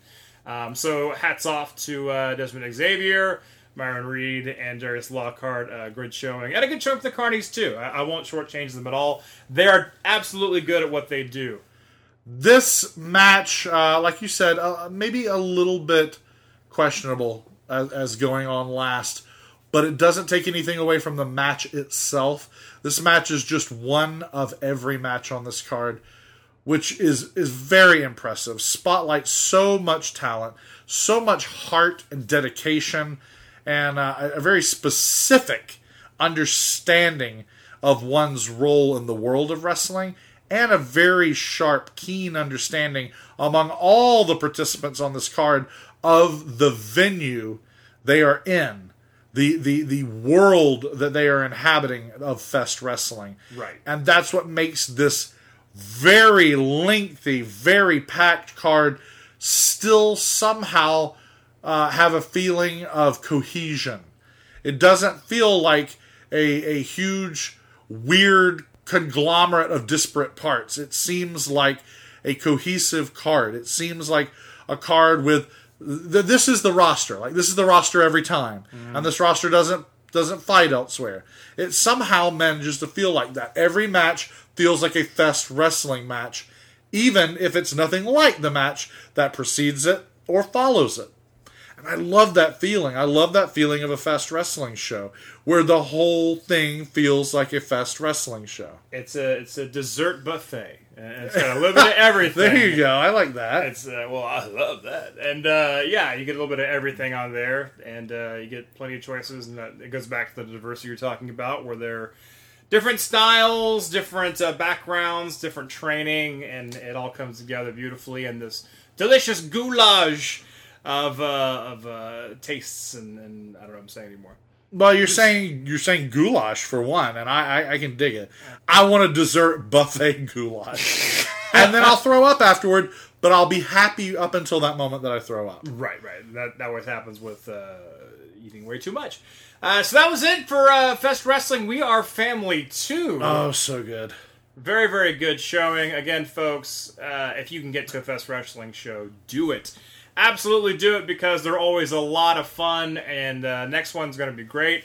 Pickle in the Tree 3, I guess. I, I don't know if they're being clever with this one or not, uh, but it is the third Pickle in the Tree going down this December. Uh, pretty pretty funny poster. Pretty Yeah, hey, I was about to say, hey, hey, hey, Perry, hey, Perry. They are being clever with the poster. That's true. The poster is very clever. I won't even say what it is, folks. Go find it yourself and take a look at it. Take a gander at that. Uh, so uh, hopefully we'll see you guys there in December because uh, we'll be there. oh, and for all of you who came up and spoke to us this weekend, Oh yeah, yeah, thank you for saying hello. Uh, we really love meeting our hashtag dear listeners, and uh, so uh, you know, big ups, big ups to Brooklyn, big ups to all of you who introduced yourselves uh, to either Perry or myself. We love you. Right. This show would not exist without you. Everyone saying hi to Daryn because everyone knows about the mustache and all. I'm sitting next to Daryn in a whole Ref'n Show shirt, and no one says anything to old Perry. No. That's not true.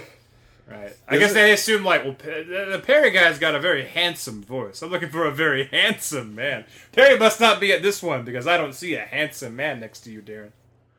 Okay, Anyway, Are you- uh, that's a strange. I, I'm, I'm. Are you are you overly complimenting your voice while completely crapping on your looks? Yes. That's oh no! What, What have are I done? doing? What have I done? well, everyone's their own worst critic. Am I right? So that's right, folks. Fest Wrestling. And speaking of Fest Wrestling, of course, uh, we, we have to bring on uh, hashtag our best friend of the show, Effy, uh, who sadly was defeated at this this last event, and I mean both both of us still reeling about that. Obviously, absolutely. We've been talking about it for the last hour and a half. very upset about it. Right, right. Um, Injustice, obviously. Uh, let me pull him up here. He's on our Skype right now.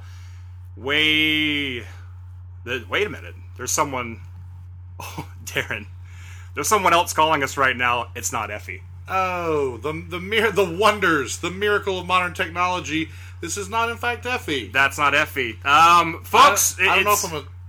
Should we take this? No, hell yeah, fucking yes, we're taking this. I want some answers. We are taking this call right now, folks. I want to warn you, this is not Effy.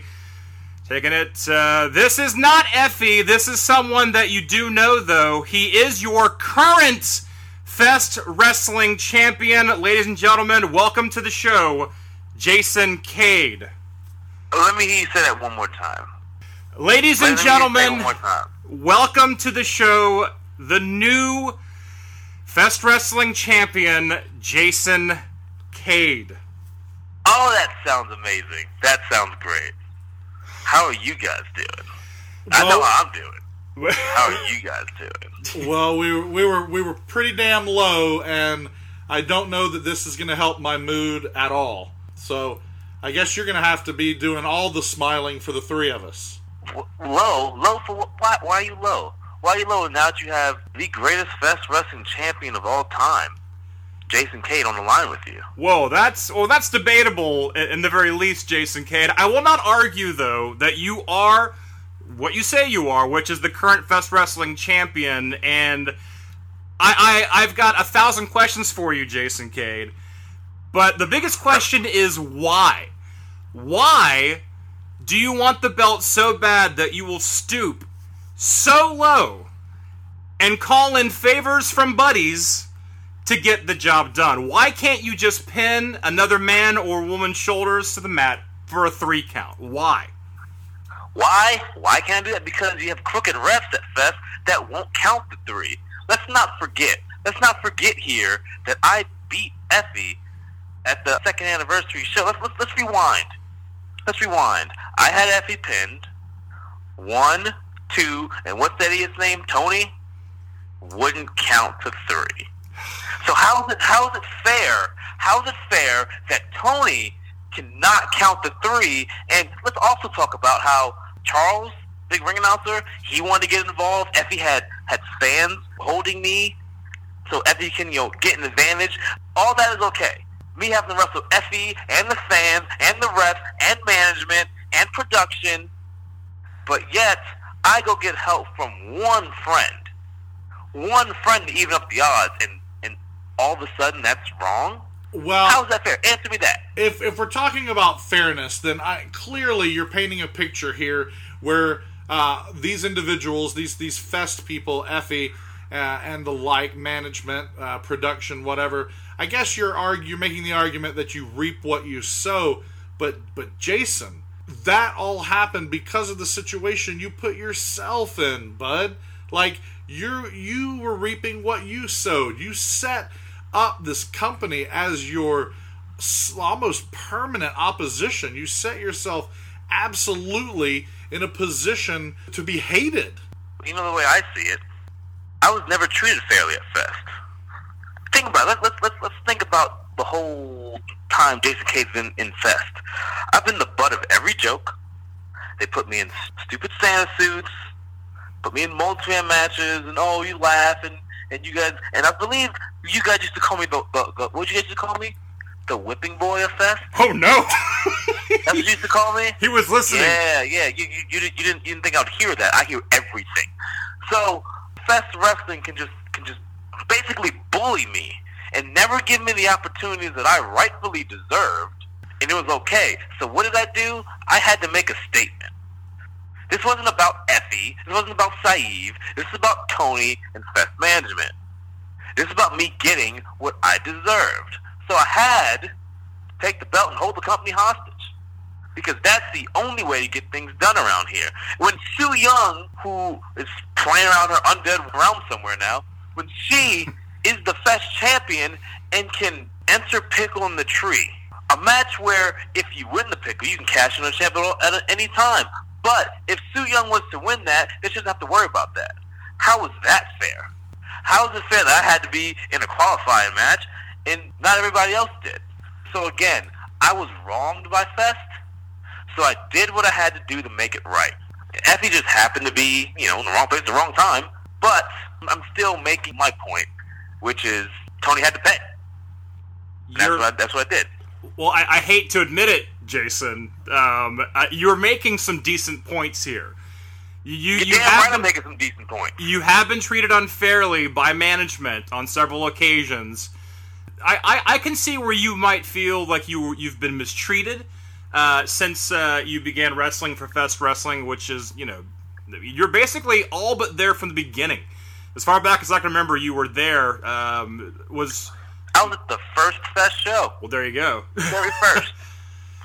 But I mean, you you had some success, some minor success with your former tag team partner, Pop Culture's Veda Scott, of course.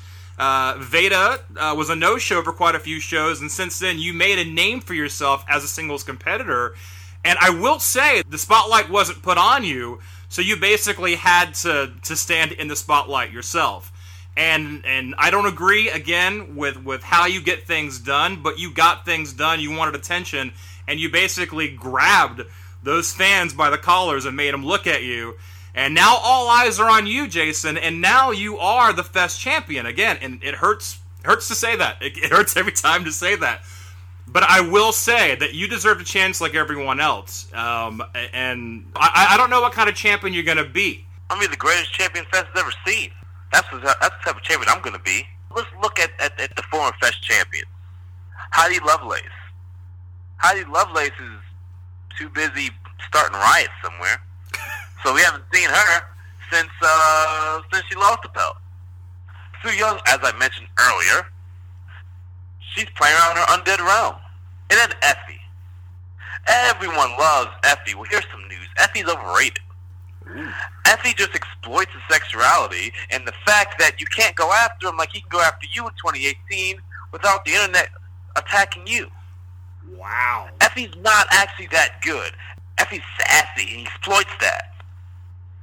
Whereas if you were if you were to attack him like like Effy would attack you, like you remember that, that, that promo Effy put out after I took the belt, where he just attacked me verbally. If I was to attack him the same way, I'd be the bad guy. When Effy actually is the bad guy. Well, let, let me ask you this, Jason. I mean that that those are some serious words. You know that this is we have thousands of hashtag dear listeners. People are going to lose their minds over statements like that. I'm not saying you don't have your own huge following. I'm sure there are going to be people celebrating your words, but you're putting yourself in the line of attack here by fans of Effy and those who defend Fest Wrestling. And all I'm saying is when you're putting yourself out there like that, what does that mean for you and Effy? Now, as the former champion, does he not have a fair claim for a rematch? Why should he get a rematch? Well, typ- oh, typically the former champion will have that opportunity, and uh, so you, clearly you have you, Name one former Fest champion has gotten a rematch.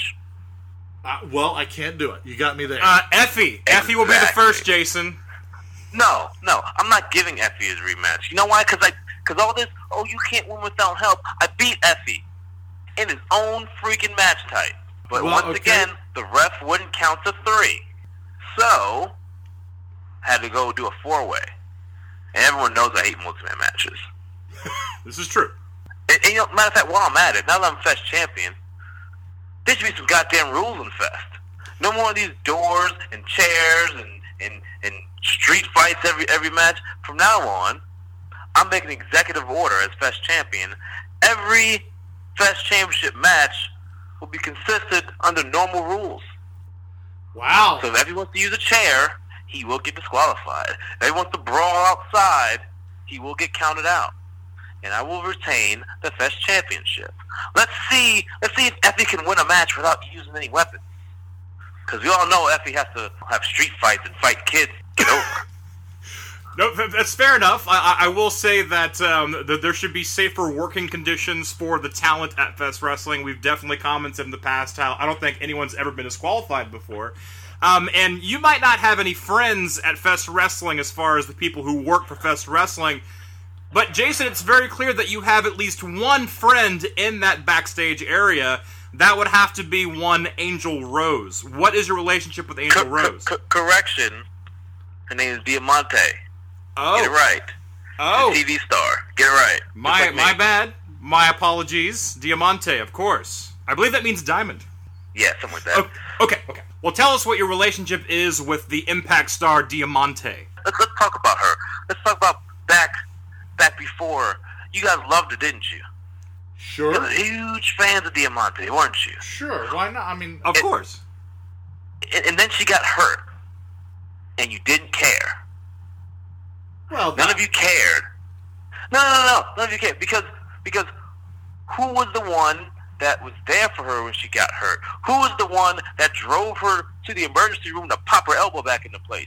Who was the one that was on the phone with her for hours and hours and hours after her knee surgery when she was considering quitting because it felt like nobody cared anymore?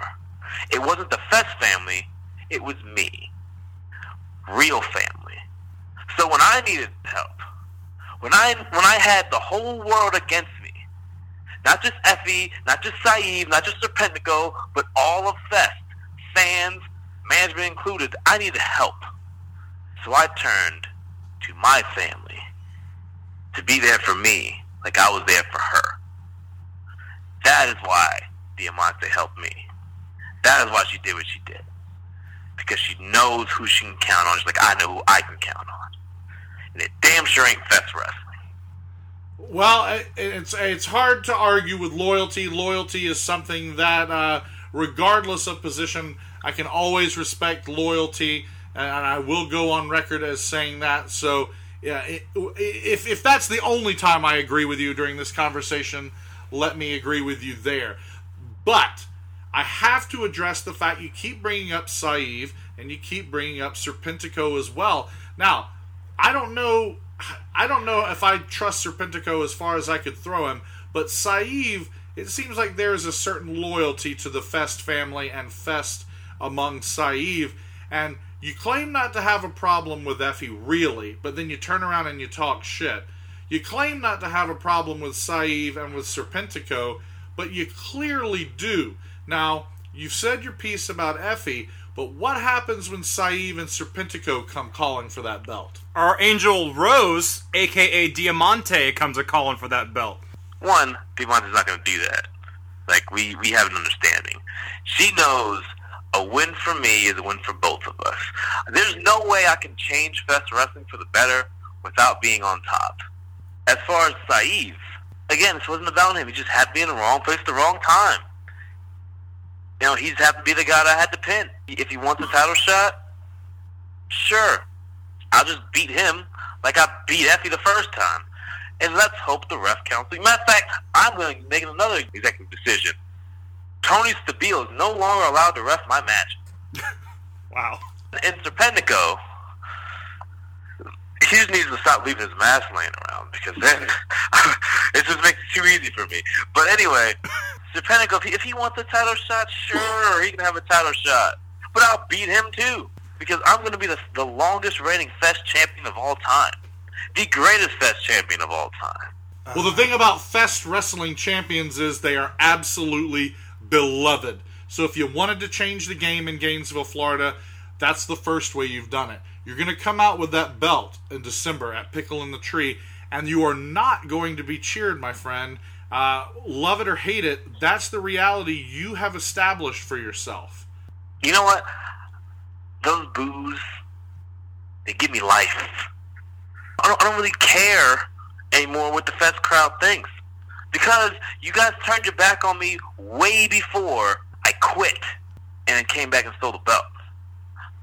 So, if you don't like what's happening, maybe look in the mirror and maybe think if we treated Jason Cade a little better, he wouldn't be doing this to us. He wouldn't, he wouldn't have held our championship hostage for months. He wouldn't have had to dethrone Effy, who we love so much, as Fest champion. Well, uh, let's be real. I would have dethroned him anyway, but I wouldn't have had to do it the way I did it. You know, I got things to do. I'm tired of talking to you guys. I'll see you in December with my Fest Wrestling Championship, and I'll walk into Fest Wrestling. I'll walk in the eight seconds at Gainesville as Fest Champion, and I'll walk out as Fest Champion, and I will do that month after month, year after year, because I am never, ever losing this championship. You got a Fest Champion with a bad attitude. Did he just hang up? He just that's the, that's the first time, folks. Uh, someone we interviewed actually hung up on us. But I mean, you heard it from the man himself. I mean, again, like it or not, he is the Fest champion. Uh, for how long remains to be determined, and what kind of champion he'll be also remains to be determined. Um, This will be a, this will be a very powerful uh, uh, swing vote, if you will, if he is able to persuade uh, the Fest crowd to, to cheer him. I Right. No, that. he'll be the first Fest champion that's going to see middle fingers. He's going to look out and, and not see a crowd admiring him. He'll see a crowd admonishing him, uh, flipping him I off. can't believe he hung up on us. yeah, I don't appreciate that very much. Uh, but Actually, we are I'm- going I'm, to. I'm surprised he called in the first place. Oh, that's very surprising. Yes, but uh, we are going to talk to someone who's um, has much better phone etiquette. Yeah, yeah, I didn't appreciate any of that. I want to I want to talk to my Fest Wrestling champion. To me, he's still champion. Damn it. Oh, he's my champion. Oh, he- I think he's everyone's champion, uh, ladies and gentlemen. why have I been on hold for like 40 minutes? What is happening? No, we, we apologize for that, Effy. We actually had uh, a, a party crasher, as it were. He's not the first party he's ever crashed. Uh, he crashes parties at Fest all the time. Uh, Jason Cade, Oh, actually. Jason Cade, you know that name, uh, just called into our yeah, show. this is adorable. I already get put on hold for him. That's like this is a it's a waking dream, you know. Well, we had to take the call. We needed some answers. Well, I mean, obviously, I'll go ahead and say this right now. What happened, the way things ended for you at uh, Fest Wrestling, uh, obviously unfair, uncalled for. Uh, Jason Cade called in the big guns, or, you know, the little guns, depending on how you look at it. Uh, Diamante showing up all of a sudden, Yeah. unannounced. I mean, here's what I'm looking at, right? So Serpentico stomps me through a table. I guess Saieve's frustrated by that. And then there's another Serpentico, but it's the little girl from Impact, and she's crazy. I guess we're not cool anymore. Are Serpentico and Cade friends? I I can't. It was a mess. It seemed like a mess. I was very confused. Uh, my ear was bleeding. Uh, I guess things went down. It was kind of a blur at a certain point there. it was a blur to everyone that was witnessing it. Uh, you know, I, I kept trying to I kept trying to get a photograph of your face, not because I I wanted it, but to see the the confusion. But I felt like it needed to be captured for posterity. you know, Just for a scrapbook, for my sad little scrapbook. like that's I- that's it. as soon as you came up to the apron and just surveyed the landscape, I mean, I'm with you, man. Like, what the hell is the Serpentico tie to all of this? I don't know. I think he's losing his mind. I mean, you do this long enough under a mask, and you start to go crazy anyway. But you, I mean, the real problem is my. I feel stupid. You know, I've been gallivanting around Fest all weekend, screaming. You know about I don't lose at Fest and being a cockamamie piece of crap, and you can't. I guess it's unpredictable what happens in there. It sucks though. I, I got all these shows coming up too, and I was advertised as champion, and so that's out the window. Um, I guess I'll just try to make up for it uh, while Cade parades around with the belt. Sorry, I, I'm just a little. I don't know. I am what I am. No, and I understand that. And man, you know, you know, we're big fans, and we're totally on your side. And we're not alone in thinking that Jason Cade is a piece of shit. I mean, we just talked to him. He insulted us directly, so he did nothing to change our opinion of him. But I'm gonna try and call it right down the middle. That's what we do here on the whole Ref'n show. And I'm gonna agree with you, buddy. Like, did you fest a little too hard? I, you know, it's it's always possible. I was out there cosplay wrestling and doing whatever, but I mean, at the end of the night, it still was completely out of my control. I mean, there's other hands at play. So, you know, do I really sit here in my squalor and cry about it, or do I figure out a game plan and get back into it? And you know, I was pretty frustrated when everything ended, and I think they probably interviewed me and asked me something, and I said crazy things, but. Uh, I guess it's a rebuild program now, right? Well, You know? abs- absolutely. I mean, you you were uh, cosplay wrestling and missing really cool podcasts, uh, wrestling panels. I know. I'm sorry, guys. That that Oh. aside, that aside, Effy, we still love you. You know that, but I think you're you're I think you're missing something here, and I think Daryn's missing something here. You did not lose the Fest Wrestling Championship. Yeah, I wasn't pinned. I was not submitted. Nothing. I, I was incapacitated. I guess would be the answer. But you know, when you start giving directions and Angel Rose is wearing secret masks, it's how much of a reach do you prepare for? Do you really have a game plan for that? Oh, I I, I bet he's going to bring in Angel Rose in a mask.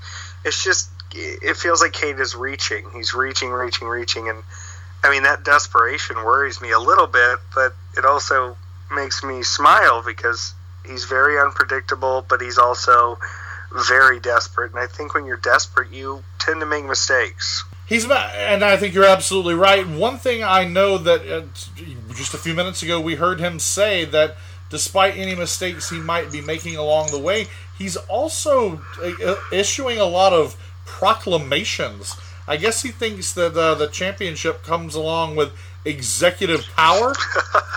and uh, yeah, that's the funniest thing because honestly, you know, when you hold the Fest belt, you get a lot of messages from people, and you're like, "Hey, you should book me at Fest." And I tell them, and I think they think I'm kidding. I'm like, I, I literally have no pull. I could tell Tony a hundred names, and he's going to go with fifty other ones that I never brought up. um, while bragging about how cool it is that he finally booked him for me, you know. Yeah. So I, it's out of my control as champion or not as champion, and I think Jason's going to realize that at the end of the day, he's still going to get put in defenses and matches, and it's still his responsibility to put that belt out there on the line. And uh, you got to live to fight another day. It's not a one-time endeavor. And I think that that's going to be a rude awakening for him. To everything that he said, he like occasionally, occasionally he would take a moment to say, "I'm going to be the greatest Fest wrestling champion ever." But at no point did he actually talk about the logistics of doing that. He didn't talk about future opponents. He didn't talk about wrestling matches. It was all about this big plan that he concocted. Everything was very past tense, as if this was the culmination of his career. Right. Where does it go now? What does he do now? You know? God forbid he even puts real tights on anymore. He's half the time wrestling in sweatpants, complaining about everything. So it, it'll be a sight to behold. You know, I took the belt and tried to take it wherever I could. I tried to take it all over. Uh, and I hope he does the same, but he's going to run into a wall, and then we're going to be in a situation where somebody gets that belt and we can't really get it back. Right. I mean, if you ask me, this is the second time Jason Cade has stolen that Fest Wrestling Championship belt. Um, he's he's going to have to defend it. I mean, he's got you nipping at his heels. He's got several other people. Serpentico is going to be. Yeah, I mean, he still he still put a nut shot to, to Saieve Al Sabah in that match. I wouldn't be uh, too pleased if I was him. Absolutely. No, I mean, well, Jason Cade's going to find out the hard way that if you want to be champion, that's fine and all, but you're going to have that entire locker room looking at you a little, little differently. Uh, they're going to want what's yours. And not just that locker room. I mean, you know, you think of where Fest was two years ago, where Fest is now. This is this is a, a, promotion with a bit of an expectation, and I didn't do all of that. I mean, there's plenty along the way, and plenty of huge names and people built up by Fest. But you know, he's going to show up somewhere, and and he's going to get put in, you know, the regular Jason Cade matches. And is that belt really going to have the right spotlight? You know, that's what frustrates me more, than anything is putting this thing on someone who's going to treat it like a joke or treat it like a game and not give it the right recognition. Okay, well that being said, I what is your plan? What is your plan to get that belt back? Is that your primary concern? I take some criticism some of the times from people who say that you know my style in the ring or my my specialty, you know, my strength is these crazy party death blood weapons matches, you know, and they pop up a lot for me. So, you know, my plan right now is to hunker down and and fuck with his assumption uh, and out wrestle him. I got to get him in the right moment, but to just purely out wrestle him in a wrestling ring, and it, it may not be something the Fest audience expects, but you know, I feel like it's the best way to really teach him a lesson because none of the other shit has gotten through to him yet. Well, that's for sure. Not only uh, not uh, not the hardcore wrestling, not uh, weapons, not uh, not even intimidation. He certainly has built up a, a wall of armor around himself where he feels unstoppable. But let me tell you, his attacks don't end there. Uh, everybody listening right now, if they were listening 20 minutes ago, uh, Jason Cade painted a picture where Effy was not so uh, not so unbeatable in the ring, in his opinion. But Jason Cade uh, told us that from his perspective, Effy had painted himself into a position where, on the microphone, you, he said you believe that you're untouchable there. That you've put yourself in the category where your opponents cannot return volley. what do you have to say about that? Listen, you know, they, they teach you when you're t- cutting a promo. They say don't don't get too personal. You know, don't drag your opponent down.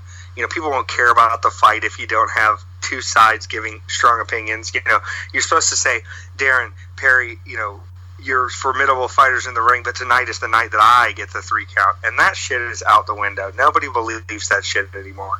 Here's where we're at.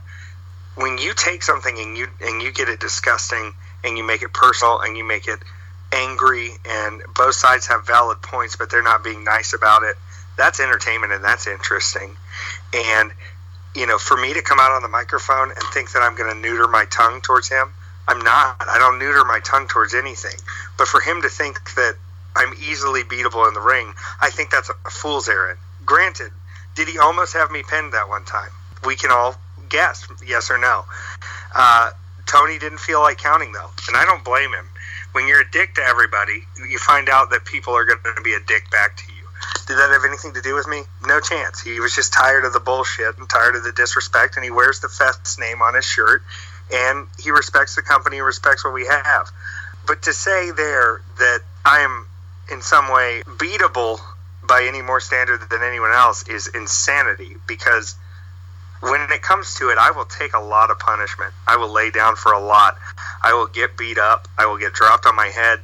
Uh, but I will come back with some fire. And at the end of the night, I think Jason Cade's going to find out that, you know, when Effy fights from the bottom, when Effy has to fight up, instead of fighting as the champion, you know, throwing the arrows down at the people storming his castle. When he's attacking the castle, those walls break, and when he fights up, people get fucked up. Wow. Well, you're, I mean, you're, you're, you're rightly a little bit heated about this whole situation. I mean, uh, Jason Cade, he mentioned being treated unfairly by the Fest uh, promotion itself, by by referees, by uh, ringside announcers, even by uh, Tony Weinbender, the promoter of Fest. And and I gotta say, you know, he he had some good points in there. So he even mentioned, you know, his attacks on you weren't exactly personal.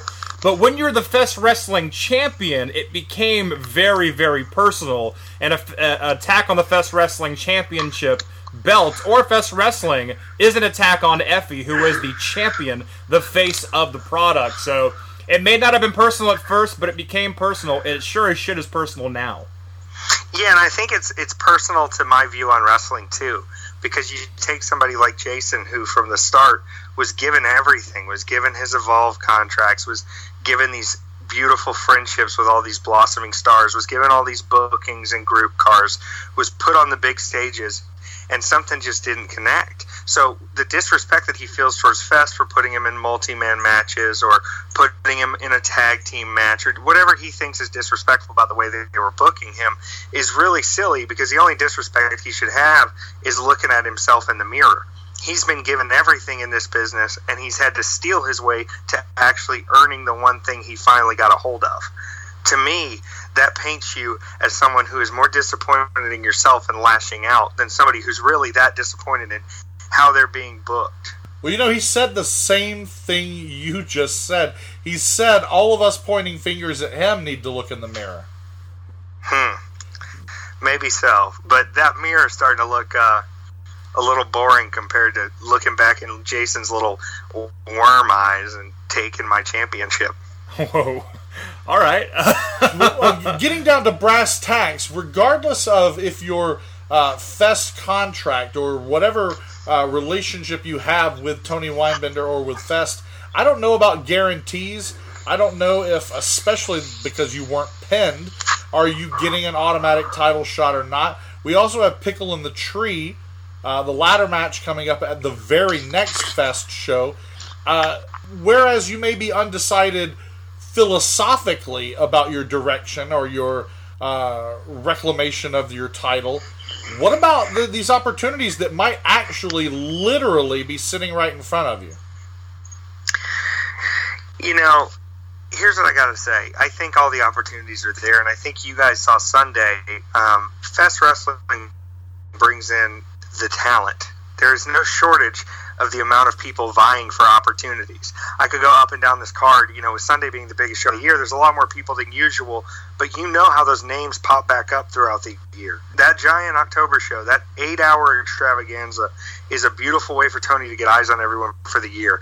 And he's looking at who's performing, and he's looking at who deserves these opportunities, and he's looking at ways to enhance his company by putting the right people in the right position. And I know that's all around me. I know that if I'm going to continue to go after the belt, to, to everyone in that building, for them to keep showing up and believing in what I'm doing, I've got to put it up against everybody else too, and I get that. So if it needs to be another pickle in the tree, if it needs to be me dominating a tag tournament and coming out on top and making a big deal, whatever the position that I get put into, I'm going to come out on top at Fest, and I believe that in my heart. So put all the ex WWE guys, put all the Impact guys, put everybody with a freaking contract and a flight in, put them up against me. Let's play the competition. At the end of the night, I'm still going to get Cade. I'm still going to get back to my championship because I'm very confident in my abilities. One slip at a big show after a long weekend that had really nothing to do with my shoulders touching that mat is not going to slow down what we're actually doing here, which is building a huge brand, and he is a freaking road bump on the path to that. Wow. Well, oh, take some notes, Jason Cade. That, that's what a real champion sounds like right there. And uh, again, to us, you are still Fest champion, and you're certainly still the face of Fest Wrestling. And the fire is clearly burning there, despite whatever despondency we may have been able to feel at the beginning of this conversation. There's yeah, the fire. You know, don't let the tiredness fool you. I'm still a, a, a hot bucket of coals. clearly, clearly, clearly. So, what what is the game plan between now and Pickle in the Tree? Are you going to talk to Tony Weinbender and hopefully uh, get some sort of path back to your belt? Yeah, you know, you dig yourself in a hole when you're holding this belt. They want you everywhere. So I'm going to spend November going around the freaking country, and I'm not going to be defending that belt, but I'm going to be getting better and fighting new people and experiencing new things and becoming uh, even that much sharper of a knife in the ring.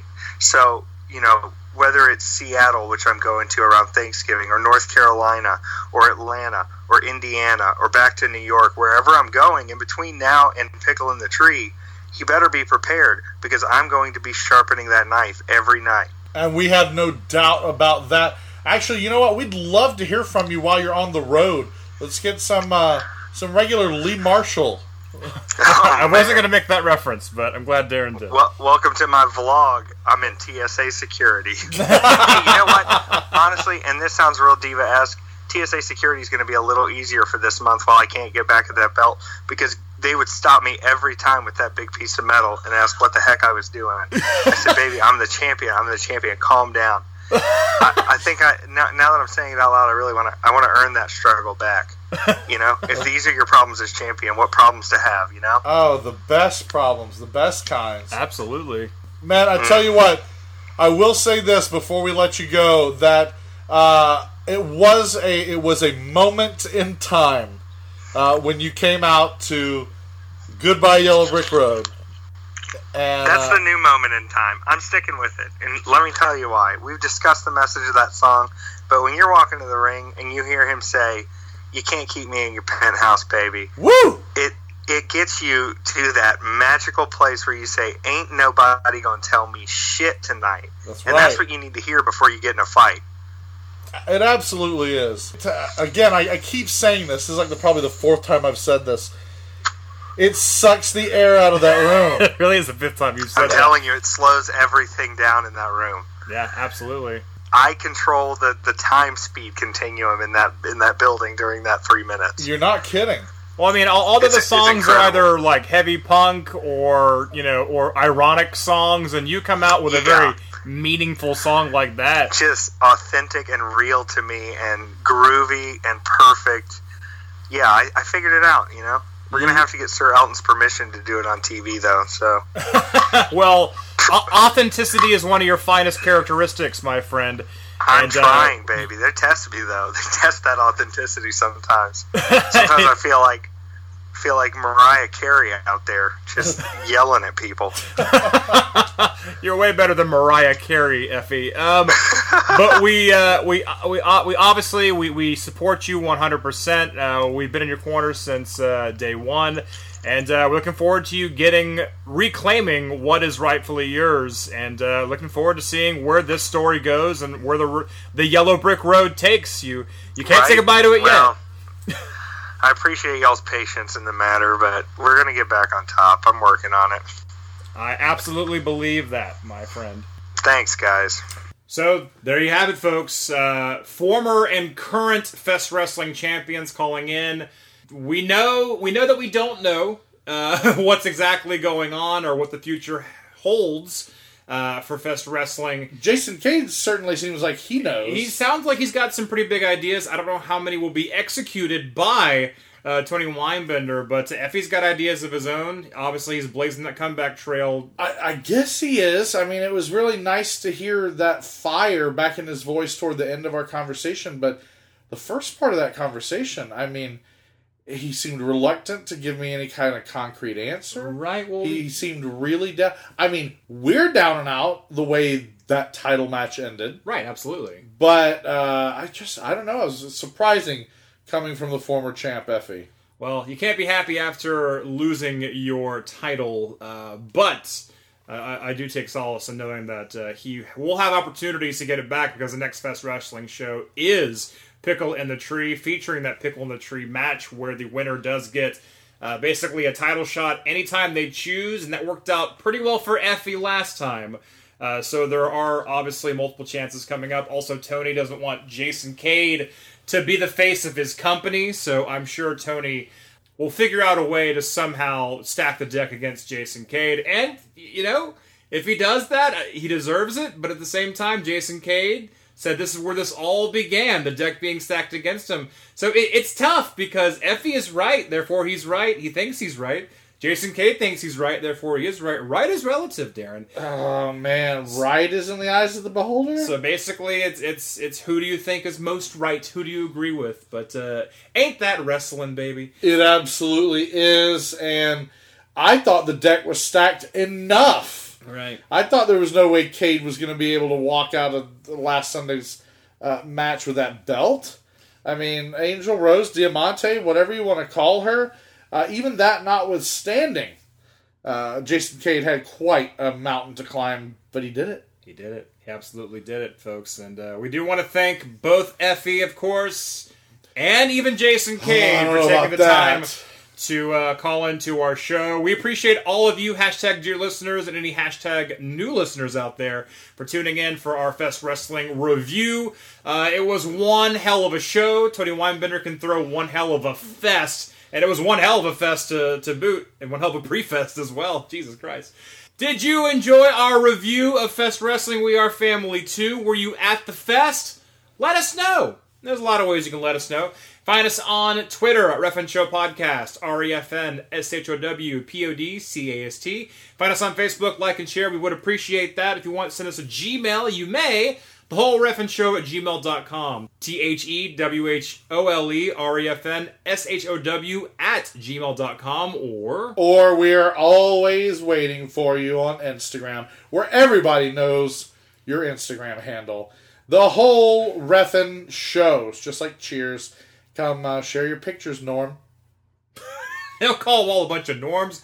Our, our hashtag dear listeners. come share your pictures, Frasier, That's better. That's better. I guess they, Dr. Crane. they were all kind of losers in their own way. But that's it, folks. We're going to see you next week on the only wrestling podcast that calls it right down the middle, the whole Ref'n show. By the way, in case you forgot, my name is Perry Smith. And my name is the incredible badass that is Daryn Beasley. And we're going to see you, folks, very, very soon. So long. Bye bye!